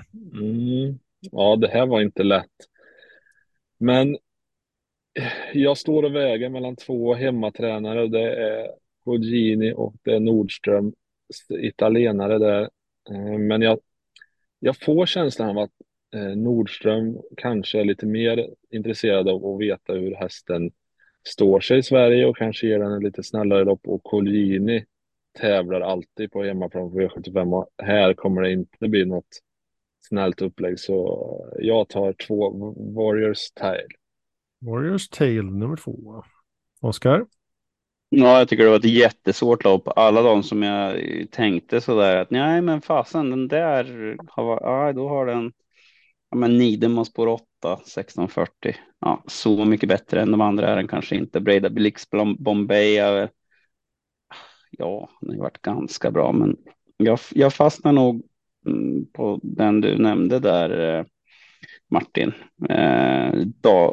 Darby Wise L som gör andra starten för Nordström där. Nummer 7. Jag får nog lägga mig lite mitt emellan där. 5. Bulls Eyes.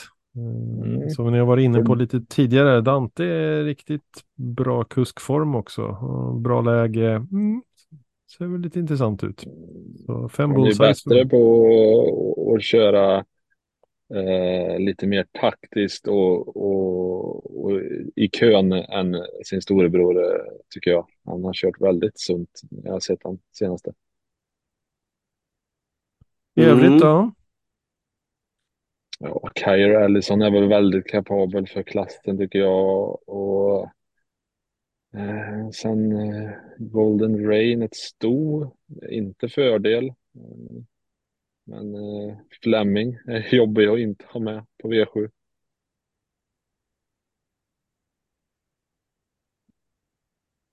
Fleming är alltid jobbig. Han är svår att räkna på. Han är omöjlig. Alltså bara, men lyssna på intervjun, men nej, gör inte det. Nej, sträckan bara. Ja, sträckan eller låt bli. Så kan som jag var inne på, Breda Blix Bombay har ju varit ute i tufft motstånd och lite så här, som jag har haft lite gott öga till. Ja, det var nog min första spontana där. Sen ångrade mig, eller första spontana, men det var en av dem. Nej, han har ju som du säger gått ner lite i klass.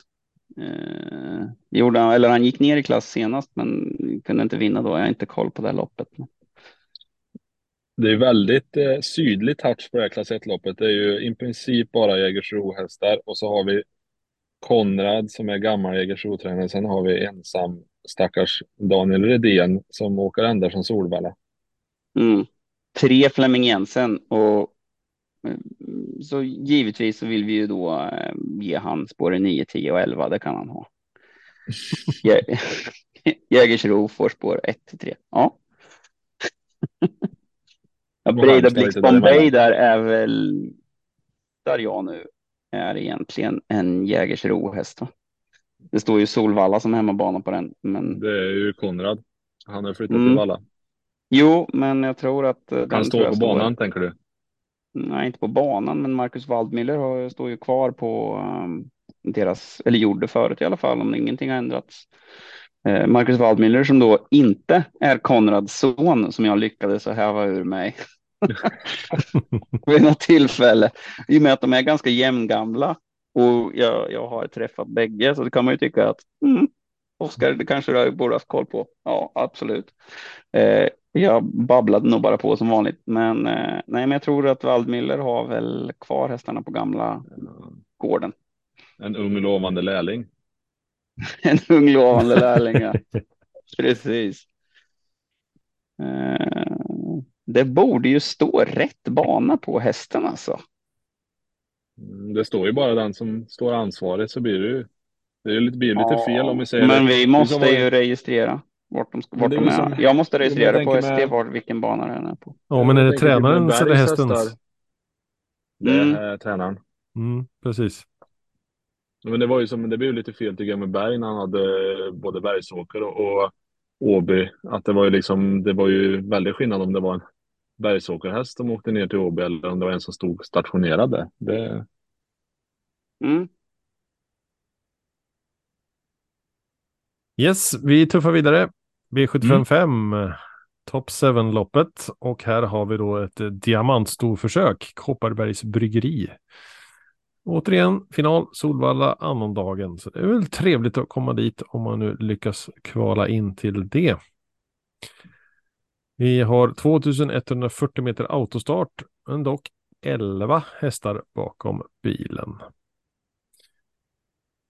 Vi kör från spår 1, Carity, 2, Ninja Zone, 3, Nanny's Girl, 4, Seventh Heaven, 5, Amorabel, 6, Mikrovik, 7, Collier IT, 8, Debs Daffodil, 9, Olga Utka, 10, Nova Mahiron och 11, Lady Beluga.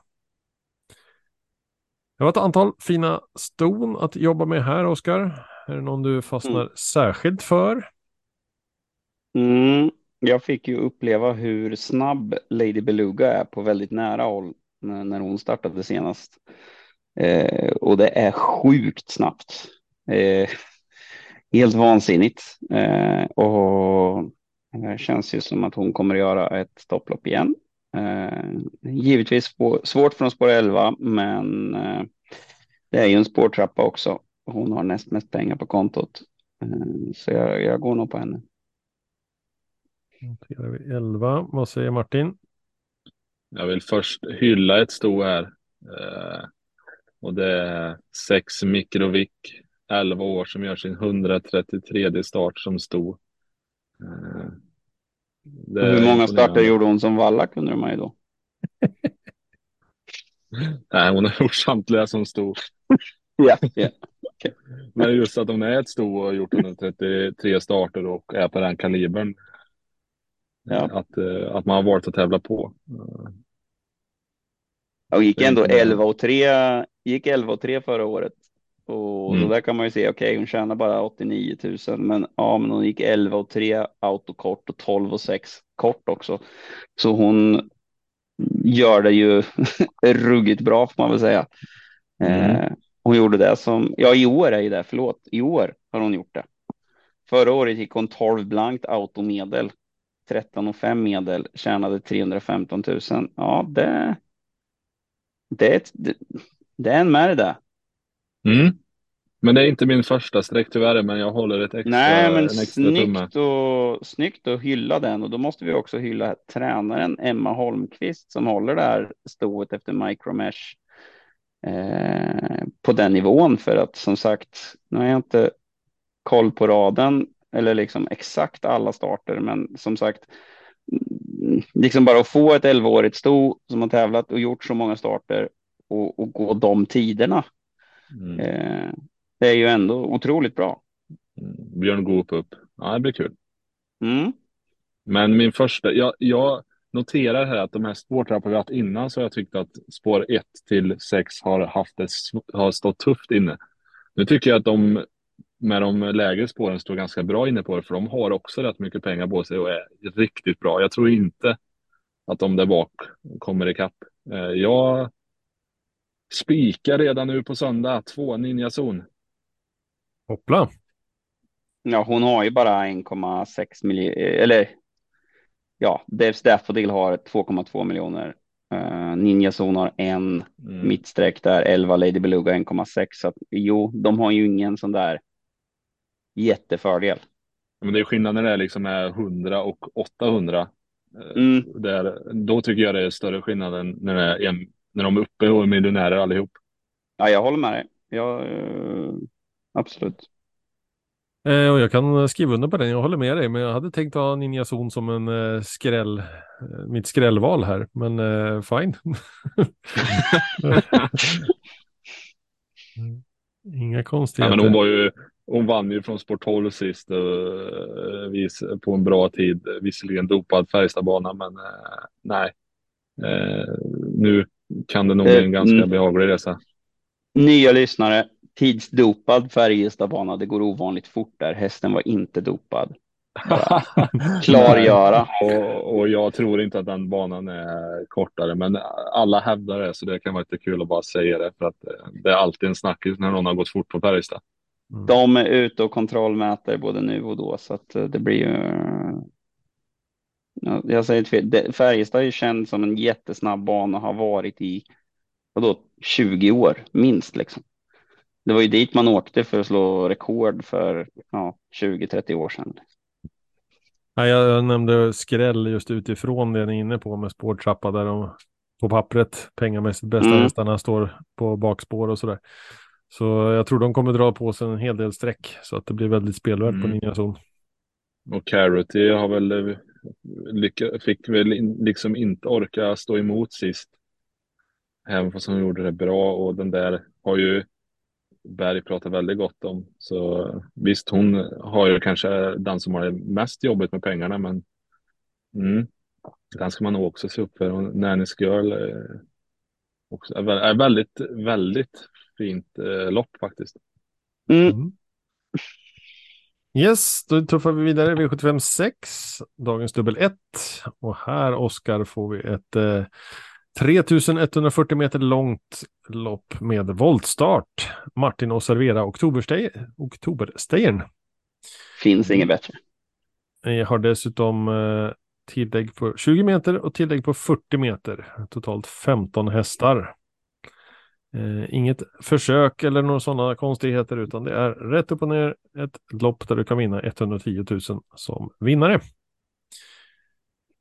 Vi inleder med 5 hästar på startdistansen 3140 meter.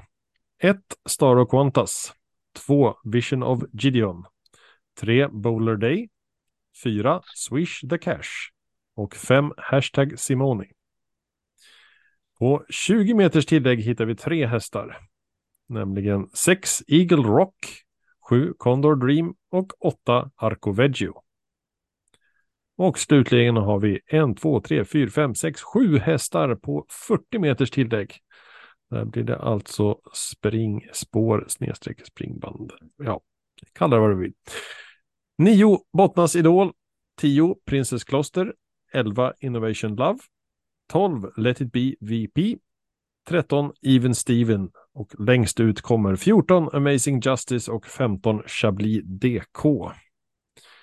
Det här blir något att bita i det här. 3 varv lite drygt, och då tänkte jag faktiskt inleda och köra lite spontant. Jag sneglar på några på start, men jag tror de kommer få det väldigt tufft utifrån att de antagligen inte är riktigt lika hårda som exempelvis 15 Chablis DK, som jag säger. Martin? Mm. Bästa namn får fyran, men jag tror inte den vinner loppet. Swish the cash. Mm. Nej, det här vinner ju hashtag Simoni. Med, får ju massa utrymme i volten och blir nästan som något litet springspår nästan. Ja, den tar vi. Den har gjort det bra. Noteras, Oskar? Ja, vi har ju sagt att vanligtvis de här loppen då 3000 meter på Jägersro, så brukar det vara så att man kör i 3 varv och sen så vinner Joakim Löfgren. Men han är inte med. Nej, det var ju det som gjorde det så svårt. För jag tänkte, det här är ju lätt. Han har inte ens en häst. Nej, vad är det här, Jocke? Det är nästan så att vi får skulle haft med han som gäst. På honom, varför du inte med? Varför? Hade han varit med så hade de ju flyttat ut det här loppet från V75. Det. Man fick ringa till han och säga det stod i propositionen, Joakim Löfgren är startberättigad. Jo, men det stämmer faktiskt. Det är tillägg vid 735 000 för treåriga äldre, ej tränad av Joakim Löfgren. Högst 1 miljon. Ja. Nej, men spontant en som jag tycker brukar vara bra här är Bottnas idol och Preben Sövik. Nummer 9. Känns som det kan bli ett spännande lopp i alla fall utifrån upplägget. Just med lång distans och olika startvolter och sådär. Ja, verkligen. Jag som lyssnar på en hel del poddar i det här sammanhanget. Många brukar ju säga att strunta i mellanvolterna i sådana här lopp. Känslan här också. Ja, kanske. Jag får mig just där, jag har tänkt på det flera gånger och då har det faktiskt varit mellanvolten i några fall som har varit bra. Om man tänker Eagle Rock här, ser ut att vara en häst som är distansgynnad. De har tjänat rätt så mycket på start också. Ja, men precis som du säger, statistikerna är ju nästan i alla sådana här tilläggslopp, va? Att det är mellanvolterna, de hamnar pyrt på det, för de får de är inte så bra så att de bara krossar led eller första volten, och svårt att hamnar de hyfsat på det så får de dra fram dem på tillägg liksom. Martin, har du känsla för någon annan i sammanhanget?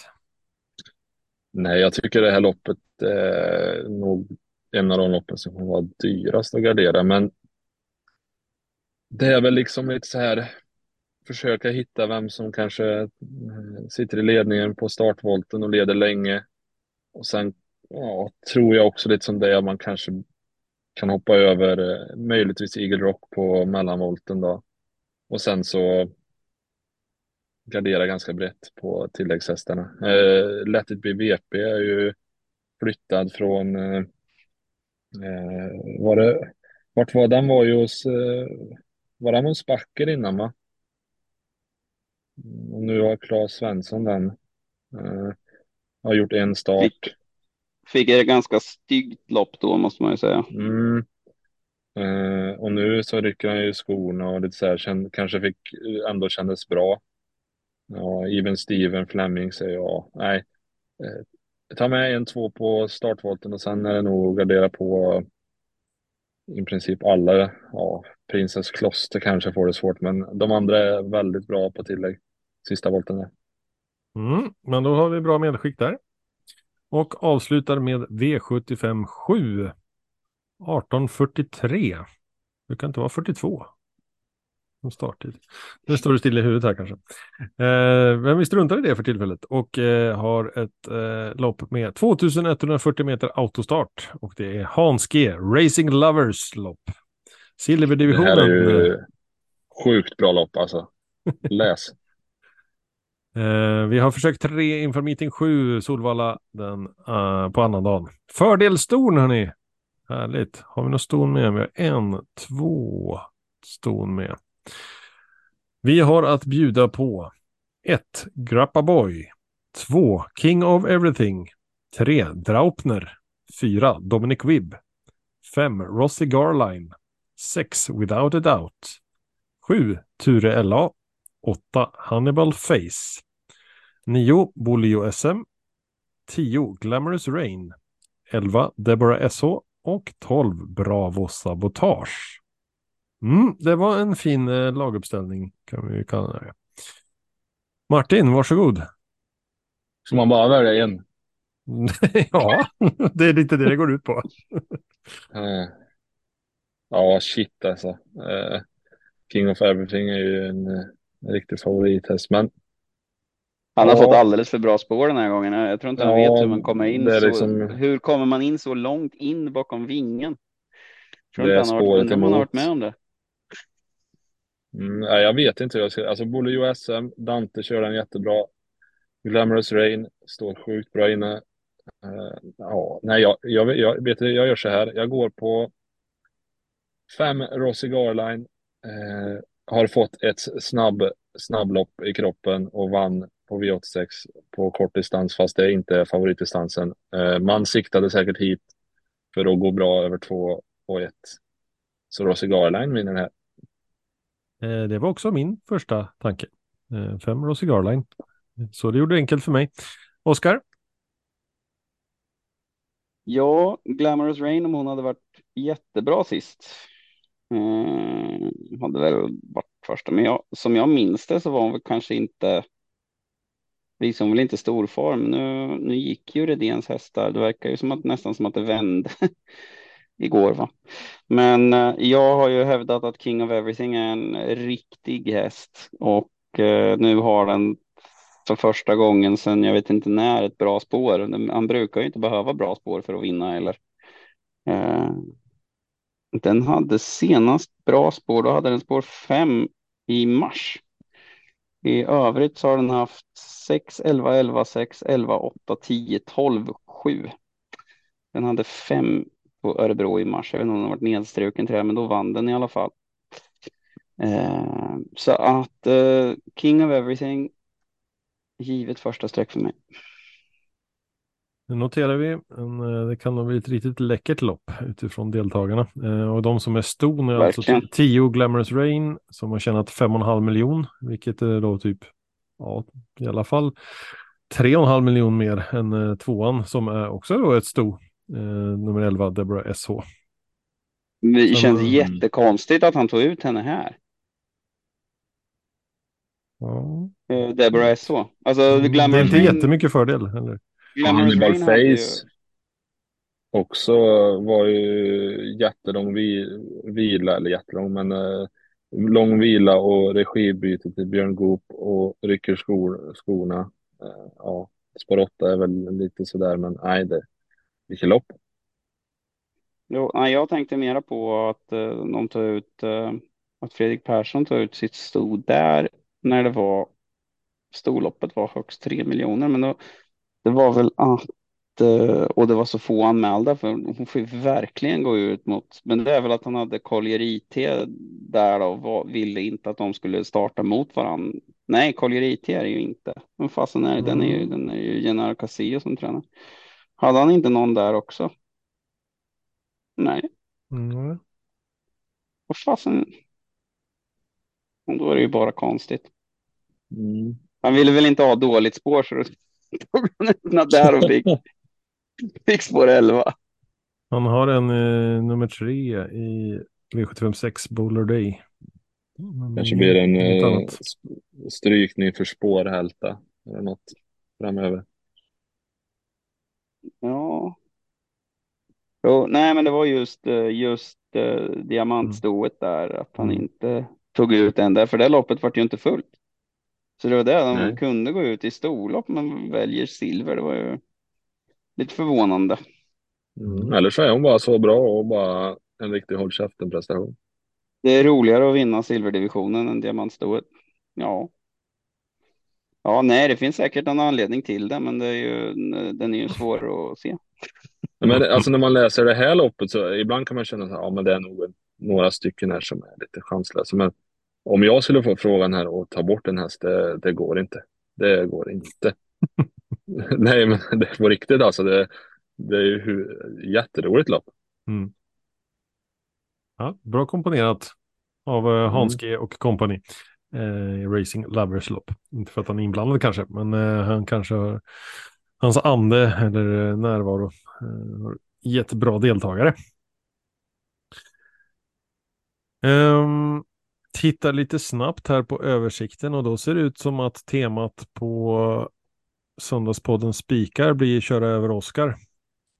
Det är ju vanligt. Du tar inte in resterande gruppens eventuella medverkan i tävlingen, utan det är här som gäller. Det är det som är grunden. Och då är det ju V75 3, Admiral As, som borde ha en bra uppgift. Chanslös. Det är inte AI som säger det. Nej. Okej. Det där ska jag göra till ett klipp och sprida. Chanslös. Ja. Och sen har vi även en rolig spik i V75 nummer 2, Ninja Zone. Den är rolig. Ja, det känns bra. Spika i storlopp. Vad kan gå fel? Max även, du ska inte ha favoriten, så det är liksom, kör bara. Vi kopplar grepp där. Ja, men det är en bra känsla på den. Under tiden här också så kan jag väl flika in att mina Pythagoras satskunskaper har gett dig svaret på hur mycket längre du behöver springa. Gissade på det. Det är inte, det är ingen stor skillnad. 140 meter sa du, och om vi räknar på att det nu är en häst som håller sig på 16 meters bredd och behöver springa då till mållinjen, om man nu ska ta bort alla andra hästar bara för att göra det enkelt. Spår 8 ger då 1 meter extra. Ja, det är inte värre. Nej, men sen är det ju saker i vägen också. Jo, det är ett tråkigt svar. Ja. Kan du inte ha ljugit? 540. 520 meter extra på 140 meter sträcka. Ja, bra. Det är inget fel på spår 8. Vi kommer fram till nu. Sluta gnäll. Ja, inte utifrån den aspekten. Det är inte mycket längre. Då är det värre att ligga i andra spåret varv. Då tappar du 10 meter. Ja, den är ju alltid lika fascinerande när folk tycker att folk inte kör för vinst, när man tycker att man ska spara meter. Sen har vi några roliga prestationer, eller roliga, men liksom hästar går så pass bra via tredje spår runt om, vilket man ju liksom bara, vad fasen, det där ska inte ens gå. Som i lördags där, Jorma, jag sa Jorma kanske inte kör i tredje spår med Dixie på måndag. Å andra sidan så gick det ju ganska bra.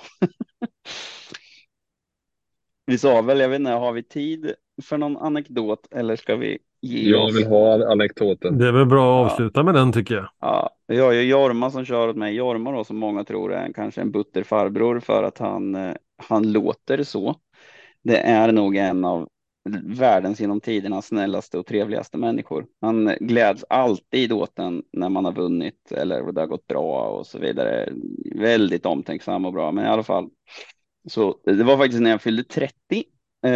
Och att det kommer jag ihåg, då skulle jag starta King of Kings och jag behövde ett nytt körspö. Så jag var inne på Mantorps travkopp där allting finns för övrigt. Jättebra travkopp. Tack för det. Dygnet runt kopp finns det. Precis. Nej, men i alla fall, så jag kollade på ett körspö och så tänkte, visste inte riktigt vilket av dem jag skulle välja. Och så, men så kom Jorma in och tyckte, ja, den är bra. Och så kom Christer som ägde shoppen på den tiden. Och så Jorma, ja, jag kan köpa 10 och köpa 50. Det är bra julklapp och... Ja, den är bra pris. Ja. Så där kom han in och sen hade han väl lite olika förslag så där som gick i alla fall. Jag vet inte fasen om han inte sa att han kunde köpa 100 till och med. Nej, jag minns. Men jag var så 500 kvar, då hade jag svept till ledningen på min 30-årsdag och tyckte att nu jäklar skulle jag få vinna lopp med King of Kings på min 30-årsdag. Kan det bli bättre? Kommer Jorma upp bakifrån och så tittar han ner på mig lite och så bara... Bra spö! Han ser mig. Och så petar han på sin häst och bara försvinner. Jag var tvåa. Så himla skönt var den närvaron, liksom bara kolla, noterar att jag hade köpt rätt spö också, bara, lite så här uppskattande. Han är god. Ja, din imitation av Jorma får 5 av 5 solstolar. Ja, det blir intressant att se vad jag får för feedback också från Jorma. Sist så var det ju så här bara, bra, starta mera och starta. Kör. Ja, det är en av de stora anledningarna till att jag kommer till stallbacken imorgon för att se Jorma in action. Ja. Nej, men alltså Jorma det är ju inget förvånande kanske att Nordens mest vinnande kusk genom tiderna är bra på att köra häst. Men vi hade faktiskt, han körde Flash Oak åt mig, och Flash Oak var en superarni, väldigt typisk superarni, så där lite som Red Casherna är idag, är de i munnen så där lite heta, men om man tar i dem så blir de arga och liksom strular till det för sig. Så man får inte hålla för mycket, men man får inte heller släppa iväg dem för mycket så att de börjar springa fort, för då accelererar de bara. Så ganska svåra hästar. Men i alla fall skulle han ha ut med den i voltstart, och jag sa ju allt svårt som kunde vara med den hästen. Och att han kunde bli het och han kunde bli det. Och så liksom Jorma bara, han är lugn och snäll bara. Liksom, så, hur cool och fin som helst med han där. Så att humör smittar, vet du. Ja, men det gör det. Men alltså, det är en del som bara har den förmågan att hålla hästarna lugnare, liksom. Så att det är nog där, skulle jag säga, där ligger nog Jormas storhet, att han är helt enkelt otroligt bra på att köra häst. Och det är nog inte bara liksom den här millimeterkänslan för precis hur mycket man ska hålla hästen för att den ska trava, utan just det där med att hästarna slappnar av kanske lite mer med honom än med andra. Så han det är en riktig hästkar. Men som sagt, det var väl kanske inga inside tips att Jorma är duktig på att köra häst, men just liksom hur han är det. Och samma, han fick köra Joel Di Quattro, var samma där. Det gick också bra. Den är nästan ju skvattgalen liksom. Hyllningar till kompetenta yrkesmänniskor är alltid uppskattat. Ja, men vi rundar av podden med att vi hyllar Jorma. Ja, det är väl högsta grad värdigt. Vi får hoppas att vi avslutar morgondagen med att hylla Jorma också. Eller inleder, va? Det är V64-1, va? Det beror på hur man ser på det. Okej då, jag menar min dag. Jajamän. Avslutande tips. Kika in på sjurattpodden.se. Där hittar du länkar till Vikens spel och tobak med olika andelsspel. Du hittar även söndagspoddens system där du då har 2 klara spikar. Admiral As och Ninja Zon. Martin verkar vara väldigt taggad där. Precis, och så kommer lite mer tips och tankar under veckan i textform. Vad bjuder du på den här veckan, Martin? Har du något på G? Ja, men jag tänker att jag ska försöka få ut något för V86. Senast jag skrev om den så hade jag ju, skulle jag vänt på spikarna och skrällarna. Båda mina skrälldrag vann ju, men mina spikar kom väl inte i mål. Så jag tar revansch och skriver en liten text om V86 och vad jag tror om omgången. Strålande. Och så skickar jag måste ju... jag måste dra en grej också. Vi köpte ju på yearling sale, så köpte vi in Platine Danvern. Danvern. Som Danvern, som är en fantastiskt fin ettåring. Den ska vi göra så att vi säljer ut tävlingsrätten i henne, och då får man den betydligt billigare än vad hela hästen kostade, så då får man köpa in sig i tävlingsrätten för bara 2 500 per andel. Så den är jätteintressant för de som gillar lite fransk stam, så är det lite lite mer fransk stam än vanligt, men ser ut att vara en fantastiskt fin häst. Så där, gå gärna med i den helt enkelt. Hur gör man det då? Den kommer att administreras av ASAP KB som är ny administratör av tävlingsaktör. Ja. Ny aktör på marknaden.